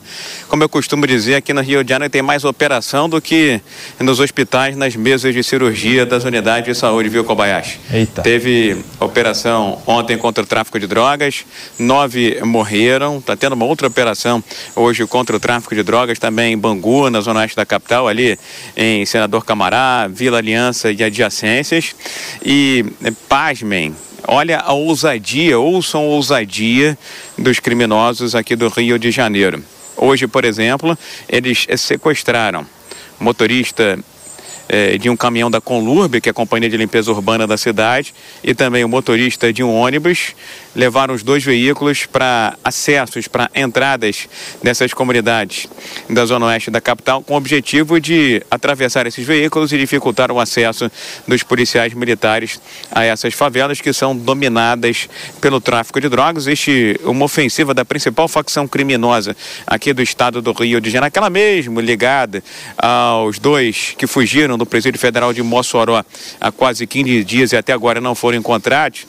Existe uma ofensiva dessa facção criminosa na cidade e no estado do Rio de Janeiro em busca de mais territórios, áreas para ficarem sob seu domínio e também negócios, negócios que movimentam milhares e milhões de reais mensalmente e anualmente. Portanto, operação contra o tráfico de drogas ontem e hoje e tem uma outra operação em paralelo parceria das forças de segurança com o Ministério Público contra as milícias. Tudo é crime organizado. E essa também chama atenção porque eh, o alvo são empresas e pessoas que teriam lavado dinheiro da milícia do Zinho. Para quem não lembra, o Zinho é aquele miliciano que decidiu se entregar voluntariamente aos 45 do segundo tempo, faltando poucas horas para o Natal, em 24 de dezembro do ano passado, na sede da Superintendência da Polícia Federal. Segundo as investigações, entre 2007 e 2023, Kobayashi, preste atenção nesse número, hein? Essas nove pessoas e essas seis empresas teriam movimentado, só para a milícia do Zinho, 135 milhões eh, de reais. Ou seja, Rio de Janeiro contra o crime, contra o tráfico, contra as milícias, mas tem muito trabalho pela frente, viu, Kobayashi? Tá aí, obrigado, viu? Rodrigo Viga com todos esses detalhes sobre essas operações, não só uma, mas algumas operações acontecendo no Rio de Janeiro contra facções criminosas e também contra a milícia. Obrigado, Viga! Meus amigos, vamos repercutir isso? Olha a situação do Rio de Janeiro. Não basta você ter que enfrentar o crime organizado, ou seja, a facção criminosa, você ainda tem que enfrentar a milícia. E são operações distintas, né? Porque enquanto o crime organizado está praticando tráfico de drogas, a milícia está infiltrada, está enraizada até em ambientes, espaços de poder que deveria ser do poder público, inclusive. Mano, que difícil, né? Pois é, isso é, é importante, inclusive, para a gente recuperar que as milícias surgiram a partir da falta de hierarquia e comando dentro da própria PM, né? Ou seja, é, a milícia acabou, enfim, surgindo a partir de grupos é, que achavam que a lei não era suficiente, aí começam a fazer justiça com as próprias mãos, logo começam a cobrar uma taxa dos moradores pelo serviço, rapidamente vão é, diversificando os seus as suas fontes de renda, né? Aí começa a cobrar para quem quer vender água, para quem quer vender gás, para quem quer instalar internet, e aí se tornam, na verdade, praticamente donos de territórios, né? Comandam territórios e com o passar do tempo começaram a disputar espaço físico territorial com o tráfico de drogas, ora fazendo alianças, ora entrando em confronto por território. Ou seja, isso é muito importante a gente lembrar e recuperar sempre para que fique muito claro que o combate ao crime ocorre a partir da lei. Não importa se são agentes da lei e querem agir fora da lei. Isso aí acaba levando a outra organização criminosa, porque o que põe limite nas pessoas, o que põe limite na criminalidade é a lei, a ordem, a hierarquia, é fazer com que todos se subordinem à justiça, que todos estejam dentro da lei. Então, não tem atalho para resolver o problema da segurança pública. E aí, nesse sentido, a complexidade do Rio de Janeiro é que é preciso desinfectar o poder público dessa infiltração do crime organizado. E isso é muito complexo. Você precisa conseguir fazer isso para ter um ponto de partida, para poder voltar a ter o poder público com um braço que efetivamente é confiável no sentido de fazer com que a lei seja cumprida. E, para além disso, um outro desafio é como desarticular essas fontes de financiamento. A cifra que o Viga trouxe é escandalosa. Né? Milhões e É, milhões claro. Não. sendo é, movimentados. É um mega negócio, né? Negócio ilícito, negócio criminoso, Felipe. Não, o que acontece no Rio de Janeiro é um absurdo, né? Rio de Janeiro fica entre a milícia e as organizações criminosas, os tráficos de drogas, né? É bom lembrar que tem uma pesquisa recente que mostrou que 70% do território do Rio de Janeiro é ocupado ou pela milícia ou pela, pelo tráfico de drogas, né? Ou seja, infelizmente os cariocas... O Estado está perdendo. É, o Estado está perdendo de Tem o longe. jogo do bicho. O Estado está perdendo de longe, o Estado está perdendo de longe. E muito disso é porque o Estado não se fez presente. Aí eu sou um crítico da política de segurança pública, não só do Rio de Janeiro, do Brasil em geral, que acha que segurança pública se resolve com polícia, com policiamento, com extensividade da polícia, em querer é, criar é, rigidez é, penal, o tal populismo penal. Não se resolve com isso, se resolve com o Estado presente. O Estado está presente como?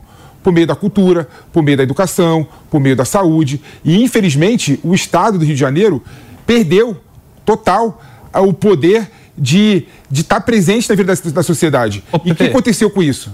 Desculpa, Coba, pode falar. Não, É uma pergunta para você. Você é- Você é do Rio. Você, você, você consegue identificar em algum momento nessa história que teve ali um grande momento de omissão do Estado? Algum, algum evento, algum episódio que foi uma virada de chave para esse crescimento estrondoso na história o Mano, do Rio? ou não? O, o Mano, o Mano, quando ele fez a contextualização da situação do Rio de Janeiro, ele foi muito feliz. É, o problema da, da, da milícia, realmente, a milícia surgiu como forma de proteger parte da sociedade do tráfico de drogas. Né? Ou seja, ao invés do Estado combater o tráfico de drogas, quem combate o tráfico de drogas no Rio de Janeiro no momento histórico foram as milícias. Né?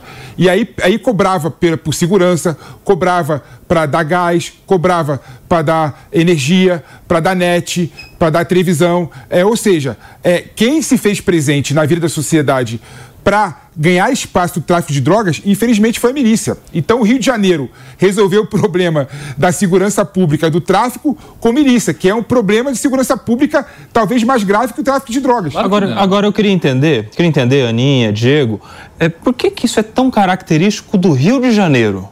Porque em outros locais do país também há, em alguma proporção, falta de Estado, uma ausência, uma omissão, e a gente não tem em outros locais, pelo menos com tanta relevância assim, essa milícia tão presente. Como é que vocês veem essa questão?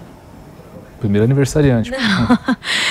Koba, eu acho que são vários os fatores que a gente pode atribuir para essa situação, mas me chama a atenção até o aspecto geográfico, porque a forma como, pelo menos, a cidade do Rio de Janeiro é colocada, ela dificulta o acesso em muitos locais por conta dos morros.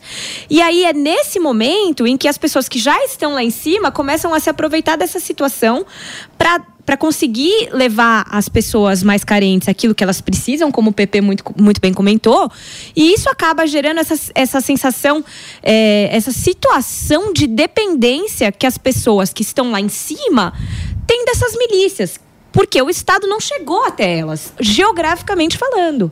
Na, na, minha visão, eu acho que o Rio de Janeiro ele sofreu de forma mais acelerada um processo de institucionalização do crime organizado, que é o quê? Que é essa, essa conversão paulatina gradual do Estado em um narco-Estado. Tem até uma passagem muito interessante, Koba. É, na época do, do auge do, do, dos cartéis, de, do cartel de Medellín, enfim, das grandes organizações do narcotráfico internacional, o Rio de Janeiro era o destino turístico favorito desses grandes narcotraficantes. Era aqui que eles podiam aproveitar é, de forma mais livre é, o, o, que a gente pode chamar de, de, período de férias, né? Mas eu, eu só fazendo um contraponto aqui ao PP, é, não tem nem comparação o poder hoje do tráfico de drogas com o que são as milícias. Não que as milícias não sejam também um gravíssimo problema a ser enfrentado no Rio. E eu concordo com o Mano também quando ele diz que não existe atalho para a resolução do problema. O grande problema, mano, é que tem outros caminhos que são muito mais longos e tortuosos e tem alguns caminhos que sequer chegam até a solução. E eu acredito que, infelizmente, o que o Rio de Janeiro e o Brasil, de modo geral, estão fazendo é tomando esses caminhos que não levam a lugar nenhum. É, concordo que tem, existe um certo populismo penal aqui sim, mas eu acho que enquanto o Brasil não reconhecer a gravidade do problema, e eu sei que eu vou ser criticado pelos meus colegas aqui por essa fala. Já está preparado. Estou preparando o terreno. Mas se nós não reconhecermos, por exemplo, a gravidade da nossa crise, como foi feito, por exemplo, em El Salvador, nós vamos seguir ah, aprofundando esse problema. El Salvador. Aprofundando, porque, é, de fato, a, a, lei é o remédio, mas quando a nossa lei é, é, é uma aspirina e nós temos um paciente terminal na mesa, não adianta, o remédio não vai surtir efeito algum. Então nós precisamos, para locais como Rio de Janeiro, e o Brasil, de modo geral, que passa por uma epidemia de falta de, de, de, segurança pública, medidas drásticas. Infelizmente, esse é o cenário. Quem é que vai contrapor aí? vai tirar o João Kempô? Eu, eu posso é, é trazer é? um ponto anterior, antes de chegar em El Salvador, que eu acho importante colocar na mesa, que no caso do Rio de Janeiro, um ponto muito importante para a situação se transformar da forma como está e para ver o domínio territorial que hoje há, foi o suicídio do governo Brizola. Lá 40 não fala mal do Brizola, mano. Atrás, não fala mal do Brizola, mano. Teve uma gestão desastrosa das polícias militares, politizou demais a situação. Foi aquela pergunta que eu tinha feito pro PP, né? Qual foi o momento? Mano, está respondendo, o PP não está tá errando, mano. 40 anos atrás. Vai lá, e mano. O Brizola ficou famoso por dizer o seguinte: minha polícia não sobe no morro. Então, o Brizola marcou ali um momento nos anos 80 em que ele disse que tinha um território do Rio de Janeiro que a polícia não ia subir. Quem tomou conta no lugar da polícia? O Comando Vermelho, o crime organizado. Então, tem esse fator histórico, ou seja, uma gestão desastrosa do ponto de vista de segurança pública, e, e aí vou chamar a atenção para o seguinte: um dos elementos desse desastre é a quebra de hierarquia, é você fazer política com a polícia, no lugar de priorizar a ordem, a disciplina, a hierarquia. E isso é um dos elementos que me faz, inclusive, é, ficar com receio sobre a situação atualmente aqui em São Paulo, com a, aquela troca de muitos coronéis. É, desestruturando a tradição de hierarquia da Polícia de São Paulo, o precedente que nós temos desse tipo de é, ingerência política no comando e na hierarquia das polícias é o Rio de Janeiro de Brizola, que acabou dando o que deu. Mas você sabe que na, na questão da hierarquia, mano, na Polícia de São Paulo, pelo menos, a hierarquia no oficialato, ela é até tenente-coronel. Uma certeza que o oficial tem é de que ele vai ser tenente, segundo, primeiro, depois capitão, major, até chegar a tenente-coronel. O cargo de coronel, ou seja, esse de comando, ele não está dentro da, da escala automática ele necessariamente é para uma escolha política. Tem essa diferença aí, né? Não, sim, tem. E aí é importante uhum. fazer essa diferença. Mas o meu ponto é que também havia na Polícia de São Paulo uma cultura sim. de muito tempo onde antiguidade importava, sim. onde havia toda uma gradação geracional também, no sentido de aqueles que têm mais experiência comandando os com menos experiência. Por aqui eu quero ouvir o PP, porque ele foi instado a se manifestar quando Mano Ferreira falava a respeito de Brizola, Pepe? Eu fico triste quando eu vejo o Mano largando a carapuça de liberal fofo e colocando a vestimenta de extrema direita. Que é isso? Ah, e abraçando, e abraçando, e abraçando, direita, e abraçando, e abraçando extrema o, o Diego, né? Infelizmente, infelizmente, não, o Mano, o Mano acha. Eu não concordo com a solução o problema, é Salvador. Infelizmente, o Mano acha que o problema do Rio de Janeiro foi porque a polícia não subiu no morro. Longe disso. Esse negócio de subir no morro é coisa de direita que acha que a solução para o problema da violência e segurança pública do Brasil é mais polícia e polícia subindo no morro para fazer achaque em pobre, preto e pessoas não, de baixa escolaridade do Brasil. Não é isso não. E não vai, e, mano, e mano, agora agora aqui... vamos vamos restabelecer né, uma herança que o Rio de Janeiro teve com o Brizola, né, que o Brizola junto com o Darcy Ribeiro, ele criou algo mais fantástico que o Brasil teve na educação, que foram os CIEPs.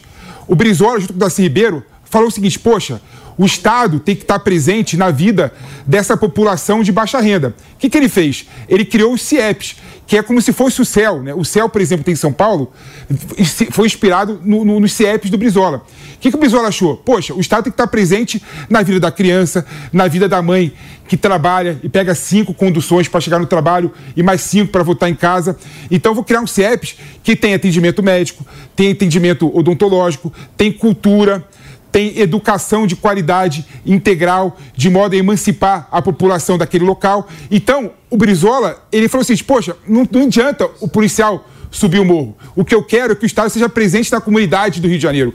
Então ele criou os CIEPs em várias comunidades. E isso fez com que o Estado estivesse presente. Então, você colocar na conta do Brizola Deu o errado. problema da segurança pública do Brasil é um equívoco. Não, o, Rio Janeiro, Gomes, o Ciro Gomes está batendo é um palma, PP, em casa. É um morning. equívoco. Tem que respeitar o legado do Brizola no Rio de Janeiro e o legado do Brizola no Brasil. Vai lá, mano. Vamos lá, veja só. É, tem uma falsa dicotomia aí, né? Que é a ideia de que ou o Estado está presente apenas com a polícia e batendo, invadindo, desrespeitando a lei, que não foi o que eu falei em momento nenhum, porque a lei, inclusive no Brasil, diz que a propriedade privada é inviolável, a não ser que haja um mandado judicial, e não é o caso quando a polícia invade barraco em favela, né? Porque barraco também é propriedade privada do morador, a lei tem que ser respeitada foi o que eu falei. E também não é como se o Estado ou tivesse com a polícia ou tivesse com política pública. Tem que ter as duas coisas, isso é óbvio. Tem que ter escola, tem que ter posto de saúde e tem que ter polícia. Essa coisa de abrir mão e dizer, ah, não, agora esse território não tem mais polícia, isso é uma loucura. Agora a gente sai da segurança e vai falar de economia, porque o ministro da Fazenda, Fernando Haddad, alertou em um painel da reunião dos líderes de finanças do G20 em São Paulo que a conjuntura global é desafiadora. Quem está conosco aqui no Morning Show para falar mais sobre isso, mais detalhes, é a Camila Yunis. Bem-vinda, Camila. Oi, Kobayashi, muito bom dia para você, para toda a bancada do Morning Show e para quem nos acompanha aqui na Jovem Pan. Pois é, o ministro da Fazenda, Fernando Haddad, ele fez a abertura dessa reunião ministerial dos ministros do G20, né? O G20 Finanças já está acontecendo nesses últimos dias aqui na capital paulista, né? Nos primeiros dois dias a gente teve os grupos de trabalho mais técnicos, né? Então o secretariado fazendo esse trabalho mais técnico para elaborar um comunicado que será lido na próxima quinta-feira, portanto, amanhã. E aí esses ministros vão ler este comunicado, mas hoje esses ministros já começam, portanto, a fazer né, todo este trabalho. Inclusive, Kobayashi, o ministro, portanto, fez essa abertura, a gente lembra, de forma remota, porque o ministro testou para a Covid-19 e, portanto, ele está em isolamento. O tema central, né, portanto, o título dessa abertura de Fernando Haddad foi o papel político-econômico na abordagem das desigualdades, experiências nacionais e cooperação internacional. Então, o ministro falou sobre vários assuntos, sobre quais são as prioridades da governança brasileira. Falou em redução das desigualdades, em combate à fome e também em combate justamente às mudanças climáticas. E um outro ponto que o ministro destacou que é né, uma questão muito latente da governança brasileira é justamente a questão da taxação das grandes fortunas. A gente separou um trechinho dessa fala, vamos acompanhar. Reconhecendo os avanços obtidos na última década, precisamos admitir que ainda precisamos fazer com que os bilionários do mundo paguem sua justa contribuição em impostos. Além de buscar avançar nas negociações em andamento na OCDE e na ONU, acreditamos que uma tributação mínima global sobre a riqueza poderá constituir ter um terceiro pilar para a cooperação tributária internacional. Bom, Kobayashi, quem também falou nessa abertura foi o presidente do Banco Central, Roberto Campos Neto, ele que está aqui no pavilhão da Bienal, presencialmente participando dessa reunião ministerial, que conta não só com os ministros né, do G20, mas também com os presidentes dos bancos centrais. E aí, Roberto Campos Neto disse que a inflação mundial tem diminuído, mas falou que o cenário ainda é desafiador nessa mesma linha que disse também o ministro da Fazenda, Fernando Haddad. Claro que a gente vai acompanhando, porque hoje é um dia bastante agitado, né? Nesta quarta e quinta-feira pretendem ser dias muito agitados aqui no pavilhão da Bienal, onde acontece o G20. A gente teve também a fala do ministro das Finanças da França, Bruno Le Maire. Ele deu uma declaração aqui, uma coletiva de imprensa, né, para a, os jornalistas aqui. Ele destacou alguns pontos, né? Falou sobre a inflação mundial também, que este é um ponto muito latente que os ministros têm falado, né, de, da necessidade de combater essa inflação e falou também dos impactos geopolíticos da guerra na Ucrânia, falando que este conflito precisa acabar e, claro, segundo o ministro, precisa acabar com a vitória da Ucrânia. Já já a gente tem a expectativa, viu, Kobayashi, da coletiva de imprensa do secretário de Política Econômica do Ministério da Fazenda, Guilherme Melo, e também a gente tem a expectativa de fala do ministro das Finanças da Itália, Giancarlo Giorgetti. Claro, a gente vai acompanhando todos esses desdobramentos, né? A gente tem aí é, o G20, né? São as 20 maiores economias do mundo e a gente vai acompanhando todos os detalhes daqui, Kobayashi. Tá aí a Camila Yunes trazendo detalhes a respeito desta reunião dos ministros de Economia, de Finanças de todos esses países do G20. Obrigado, viu, Camila? E mais, gente, a gente sai agora de economia para falar sobre coisas internacionais, assuntos internacionais, porque está rolando o funeral de Alexei Navalny. Quem está com a gente já aqui é o Fabrício Nights, mais uma vez, para nos atualizar sobre isso. Bem-vindo, Fabrício. Bom, Beleza. Bom dia para você. Feliz aniversário pro PP. 26 anos, não é isso? 30. 26, é, 26 é a Ana, que também é aniversariante hoje. É dois mesmo? aniversariantes. É, é, parabéns pros dois. Aí, é, tá, 30 tá na margem de erro ali, né? 26 para 30, quase a mesma coisa. Assim, o funeral do Navalny na sexta-feira, confirmado agora pela equipe do, do ex-ativista político que morreu lá no dia 16 de fevereiro, em circunstâncias misteriosas, para a gente dizer o mínimo, né? Sim. Vai ser realizada uma cerimônia numa igreja ali nos arredores de Moscou e depois ele será enterrado em um cemitério. Cerimônia que deve ser aberta ao público. A gente diz deve ser porque quando se fala de Rússia é sempre bom a gente esperar as coisas acontecerem claro. para ter certeza, né? Então, sexta-feira a gente vai ver se vai ser possível essa cerimônia ser aberta ao público mesmo. Mas a equipe do Navalny pede para que os apoiadores dele que queiram comparecer a esse evento estejam lá desde cedo. Vai começar a partir das 8 da manhã no horário de Brasília, claro que a gente vai acompanhar aqui na Jovem Pan ao longo de toda a programação mas o destaque fica para a fala da Julia Navalnaya, a viúva agora, né, de Navalny, que disse ter um receio ali de que possam acontecer prisões durante esse evento. Havia toda uma pressão vinda do governo do Kremlin que demorou para liberar o corpo do Navalny desde que ele foi confirmada a morte dele, demorou para liberar o corpo para a família, colocou ali no relatório oficial que ele morreu de causas naturais e havia uma pressão, segundo a equipe do Navalny, uma pressão feita em cima da família para que não fosse realizado nenhum tipo de funeral assim com grandes honrarias, com é, grande é, abertura ao público, vamos dizer assim, que fosse uma cerimônia mais discreta para evitar complicações. Certamente o que a gente pode dizer é o seguinte: tem eleições na Rússia no meio de março, daqui pouco mais de duas semanas, ali entre os dias 15 e 17 de março. E esse evento pode, não, não pode, digamos assim, alterar o resultado. Muito provavelmente o Putin vai ganhar. Se não pelo voto popular, certamente podemos Sim. aqui é, é, é, assumir que pode haver alguma altera, alteração nas urnas, enfim.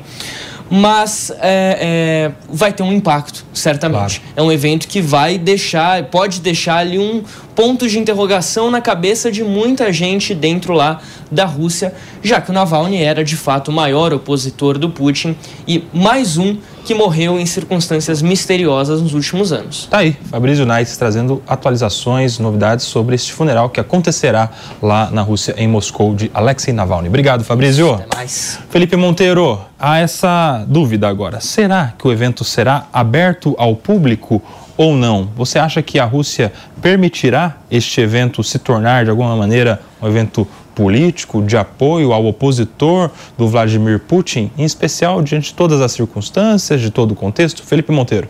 Não, surpreenderá se o evento for público, aberto ao público, né? até porque a gente sabe que o Putin ele é um autocrata, não é? ele é contra qualquer tipo de oposição, até que ele está no governo da Rússia há muitos anos, né? É, há décadas. Né? Então, surpreenderá se ele vai liberar essas últimas homenagens ao Navalny, né? que era uma pessoa que se colocava contra esse autoritarismo do Putin e se colocava como uma alternativa ao povo é, da Rússia. Não é? E aí uma coisa que me deixa extremamente é, incomodado, é, Cuba, falando bem diretamente, né, é como, quando o Lula fez aquela declaração sobre o Holocausto, né, ele, ele fez a declaração também sobre a questão da Rússia, né, falando que não ia se posicionar em relação à morte do Navalny, Navalny sem ter uma perícia conclusiva feita pelo governo da Rússia. Olha só, olha só a contradição, né? Então, então agora eu espero que o Lula ele se manifeste sobre o governo Putin. Ele se manifeste para o Putin para abrir né, a cerimônia, é, as últimas homenagens ao Navalny ao povo da Rússia. Deixar o, o Navalny somente restrito à família é um ato antidemocrático. Ele fala tanto de democracia, tanto ato, ato antidemocrático, então que ele se vire para a Rússia e critique o Putin, critique o governo Putin, entendeu? Então eu espero que o Lula tenha pelo menos um ato de grandeza, ele que gosta do protagonismo global, protagonismo internacional, e aponte o dedo para a Rússia. Eu espero que isso, que, que, que, que, o Lula faça também. Beatriz, a, a pergunta é outra agora. E se for permitido um evento público, aberto, ao povo russo. Você acha que o povo tem coragem de ir lá? Pois é, exatamente. É, eu me coloco na posição de um apoiador dele e eu não acho que eu iria porque isso pode representar um risco à liberdade. A gente sabe que as coisas na Rússia não acontecem da forma democrática que nós gostaríamos, e isso faz com que se é, exista um receio enorme sobre o que pode acontecer num evento público e aberto é, de um opositor. Né, do maior opositor que o Putin teve nos últimos tempos.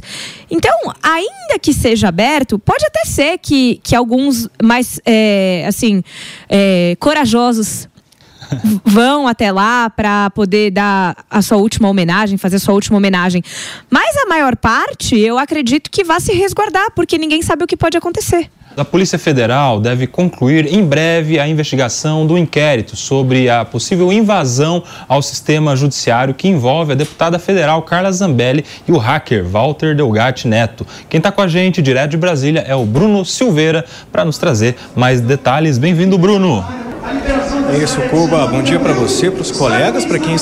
Hello, it is Ryan, and we could all use an extra bright spot in our day, couldn't we? Just to make up for things like sitting in traffic, doing the dishes, counting your steps, you know, all the mundane stuff. That is why I'm such a big fan of Chumba Casino. Chumba Casino has all your favorite social casino-style games that you can play for free anytime, anywhere with daily bonuses. That should brighten your day a little. Actually, a lot. So sign up now at ChumbaCasino.com. That's ChumbaCasino.com. No purchase necessary. VGW. Void were prohibited by law. See terms and conditions. 18 plus. Acompanhando. Pois é, nesta terça-feira, a Polícia Federal então se encaminhou para a conclusão desse inquérito. Ontem, eles ouviram os últimos depoimentos relacionados a essa fase de investigação. Ontem, eles ouviram Tiago Eliezer, conhecido como Chiclete, que é um suposto acusado de ter dado acesso aos sistemas do Poder Judiciário ao hacker Walter Delgatti Neto.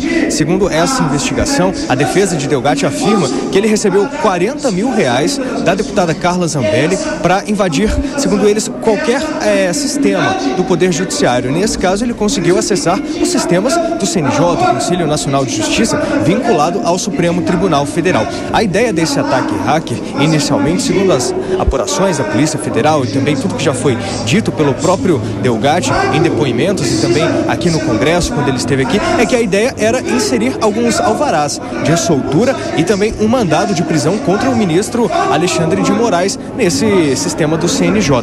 Ano passado, Delgatti esteve no Congresso, participou da CPMI, voltou a afirmar que foi procurado pela deputada Carla Zambelli. A defesa da deputada nega, afirma que Walter Delgatti cometeu aí mitomania, né, nessa questão desse caso e Delgatti ainda afirmou nesse depoimento à Polícia Federal que esteve em uma sala do Ministério da Defesa, onde ele iria ajudar a publicar um relatório com supostas fraudes e falhas nas urnas eletrônicas. Então, depois desses depoimentos que foram colhidos ontem, segundo informação do Poder 360, a Polícia Federal vai seguir então agora para a conclusão deste inquérito. Esse inquérito tramita junto ao STF com esse, essa conclusão. Então, a polícia vai dar o parecer final ao Supremo Tribunal Federal e divulgar então o que foi estabelecido depois dessa investigação que acusa então tem essa suposta participação de Carla Zambelli neste ataque hacker contra os sistemas do Conselho Nacional de Justiça. Cuba. Muito bem, Bruno Silveira com detalhes a respeito desta investigação que está chegando ao fim contra o, o Walter Delgatti Neto e contra a Carla Zambelli. Obrigado, viu, Bruno? Por aqui vamos render esse assunto? Tem vários subtemas aqui, né? Tem a questão jurídica, se há ou não há alguma responsabilidade criminal, mas eu quero começar mesmo pela questão política. Ô Diego Tavares, por que é que a Carla Zambelli, aliada do ex-presidente Bolsonaro, se aproximou do hacker que teria destruído a Operação Lava Jato com os vazamentos das conversas entre o Sérgio Moro e o Deltan Dallagnol e muitas Tá outras. Casamento. É, não. Pois é.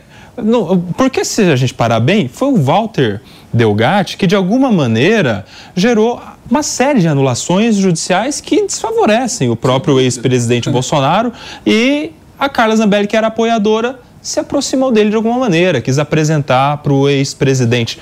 Deixando as questões jurídicas de lado, politicamente, que ideia foi essa? Olha, Cuba, parece enredo de filme de comédia trash, né? Não é possível. É, esse, esse plot twist que aconteceu com a Zambelli, mas enfim, é, sendo ela quem é, não surpreende. É, o pessoal brinca que se a Zambelli por acaso se enrolar e acabar perdendo seu mandato, a esquerda perde uma grande soldada no debate público. Porque para ser de direita e ajudar a direita como a Zambelli faz, pelo amor de Deus, vamos lembrar que além de tudo isso, além de todos esses, esses problemas que ela tem na justiça, foi ela, junto do Roberto Jefferson, que protagonizaram dois episódios que, na minha opinião, foram que, que, que levaram a candidatura do Bolsonaro à derrota nas últimas eleições. Ela que perseguiu armada uma pessoa, enfim, na véspera da eleição, está respondendo também pelo porte legal de armas, deixando bem claro aqui para não termos mais problemas, né, que o porte legal de armas nesse caso é porque ela portava uma arma às vésperas da eleição, o que é proibido, e o Roberto Jefferson, que atirou para cima do, do, dos policiais federais. Enfim, esses dois episódios, às vésperas do pleito, podem e com certeza tiraram grande parte da votação do, do ex-presidente Jair Bolsonaro. Se se divulgava que os apoiadores de Bolsonaro era tudo um bando de maluco, com dois seus principais apoiadores fazendo esse tipo de coisa, o eleitorado passou a ter certeza. Então, enfim, caso da Zambelli com a Delgatti, é evidentemente que nós temos muito mais dúvidas, até pelo contexto que você trouxe,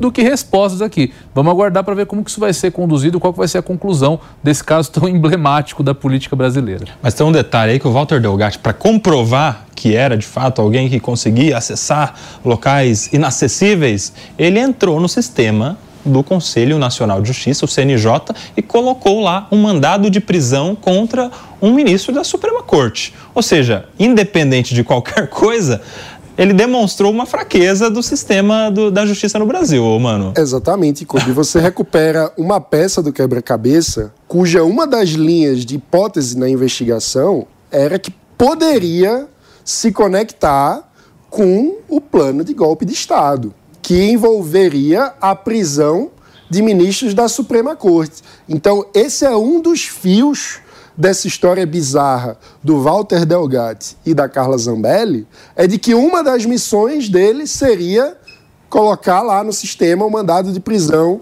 contra ministro do Supremo, que seria uma parte do quebra-cabeças de um plano maior de golpe de Estado. Isso precisa ser devidamente investigado. Esperamos que o inquérito, em sua conclusão, diga se esse é um elemento isolado, um surto da Carla Zambelli e vai ficar tudo apenas aí, ou se isso é parte de uma história, de uma narrativa ainda maior. Mas vale lembrar que a Carla Zambelli, ainda por cima, levou o Walter Delgatti para reuniões, inclusive no Palácio do Planalto, com imagens da chegada, da saída do hacker da Lava Jato encontrando o presidente da República. Ou seja, essa história é muito grave, é muito séria e precisa ser devidamente investigada para que a gente saiba de fato o que aconteceu.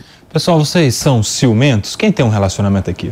O Diegão é casado com três menininhas, a Ana Beatriz também casada com dois bebês, o Mano Ferreira também, Felipe Monteiro não sei. A questão é a seguinte, eu quero perguntar sobre ciúmes, porque olha só essa história. Bastou o ator Léo San, San tirar a roupa, como ele sempre faz numa das cenas do espetáculo Passolini no Deserto da Alma, em cartaz no centro do Rio de Janeiro, para que um burburinho começasse. Um casal de idosos iniciou uma discussão acalorada, sem censuras, enquanto a peça seguia normalmente no palco. O senhor levantou do assento e deixou o espaço. A mulher permaneceu no mesmo lugar assistindo o espetáculo. Seguranças do estabelecimento impediram o homem, identificado como um engenheiro, de retornar à sala para que a sessão não fosse interrompida. Ou seja, estava rolando ali uma peça de teatro, Felipe Monteiro, quando o ator fica nu e o casal iniciou uma briga, porque o marido, neste casal, teria se insatisfeito, ficado insatisfeito de alguma maneira. Não sei se com a reação da mulher, da sua esposa, com o que via no palco. Dizem, inclusive, me sopra Fernanda Antunes, que eles inclusive se separaram. É, tem que ver a peça que ela estava assistindo, né? Não, e se ele tomasse Max Viril, isso não teria acontecido. Ei, ou seria pior, hein, Felipe Monteiro? É, como, di... é, como diria o traje rigor, né? Mas eu me mordo de ciúmes, né? É impressionante que um casal, pelo visto, que estão muito tempo junto, se deixa levar por um ciúmes por uma peça de teatro, né? É. um ator estava lá é, atuando, né? Estava lá fazendo o seu trabalho, né? E o, o, o, marido resolveu brigar com a mulher porque a mulher deve ter gostado da, da cena. Vixe, o, o, Belo, o, Belo tem, o Belo tem que ser contemplado sempre, né? Já dizia, já dizia Dostoiévski, né? A beleza salvará o mundo também, né? Então, assim, então, é, não dá para você ficar com ciúme né? sobre algo que é inatingível. Né? Então, assim, é uma pena que, que houve essa separação, né? Por conta de, de uma peça de teatro, né? Essa história é, é, é incrível, né? O cara sai da sala do, do teatro, dizendo que se a mulher não acompanhar ele, ele vai se separar. Acabou o casamento se você não vier e a mulher continuou lá impassível. Aí tem um detalhe que ele é, disse que ia beber. Vou sair, então vou beber. Aí não encontrou nenhum bar aberto, voltou. Quis voltar. e foi insistir com a mulher da, da bilheteria para que chamasse a mulher dele. A mulher vai lá, ah. tenta acenar, a mulher dele continua assistindo e finge que não está vindo é, o, o convite para que ela vá encontrar o seu marido. E aí o marido fica, ah, isso aqui é. E o marido disse para o jornal que é o seguinte: quando ele assiste filmes e tem cenas de nudez feminina a mulher reclamava com ele. Ah, ele quis então, dar um troco. Ele ficou revoltado. Ah, então tem uma história. Tinha a cena de nudez masculina e a mulher continuou assistindo. Mas a mulher disse que isso era preconceito. Eu fico imaginando se a mulher não levou ele para essa peça para mostrar um pouquinho do sinto o gostinho, vou assistir aqui. Você fica assistindo é. filmes com mulheres nuas e reclama que reclama, então vamos ver como você se comporta. E ele acabou com um papelão. Uma questão de paridade, né? Tanto, não sei se dele ou dela. Papelão. E aí? Não, eu destaco só que tem o Fernando Capete no estúdio aqui que tá coçando para debater comigo. eu acho que ele quer assistir a peça, viu? Ele, ele tá perguntando a peça, a gente vai recomendar já já, viu, Capês? Qual é essa peça aí para você assistir? Ô, Ana Beatriz, mas e essa insegurança do homem, no não. final das contas? Como é que você vê?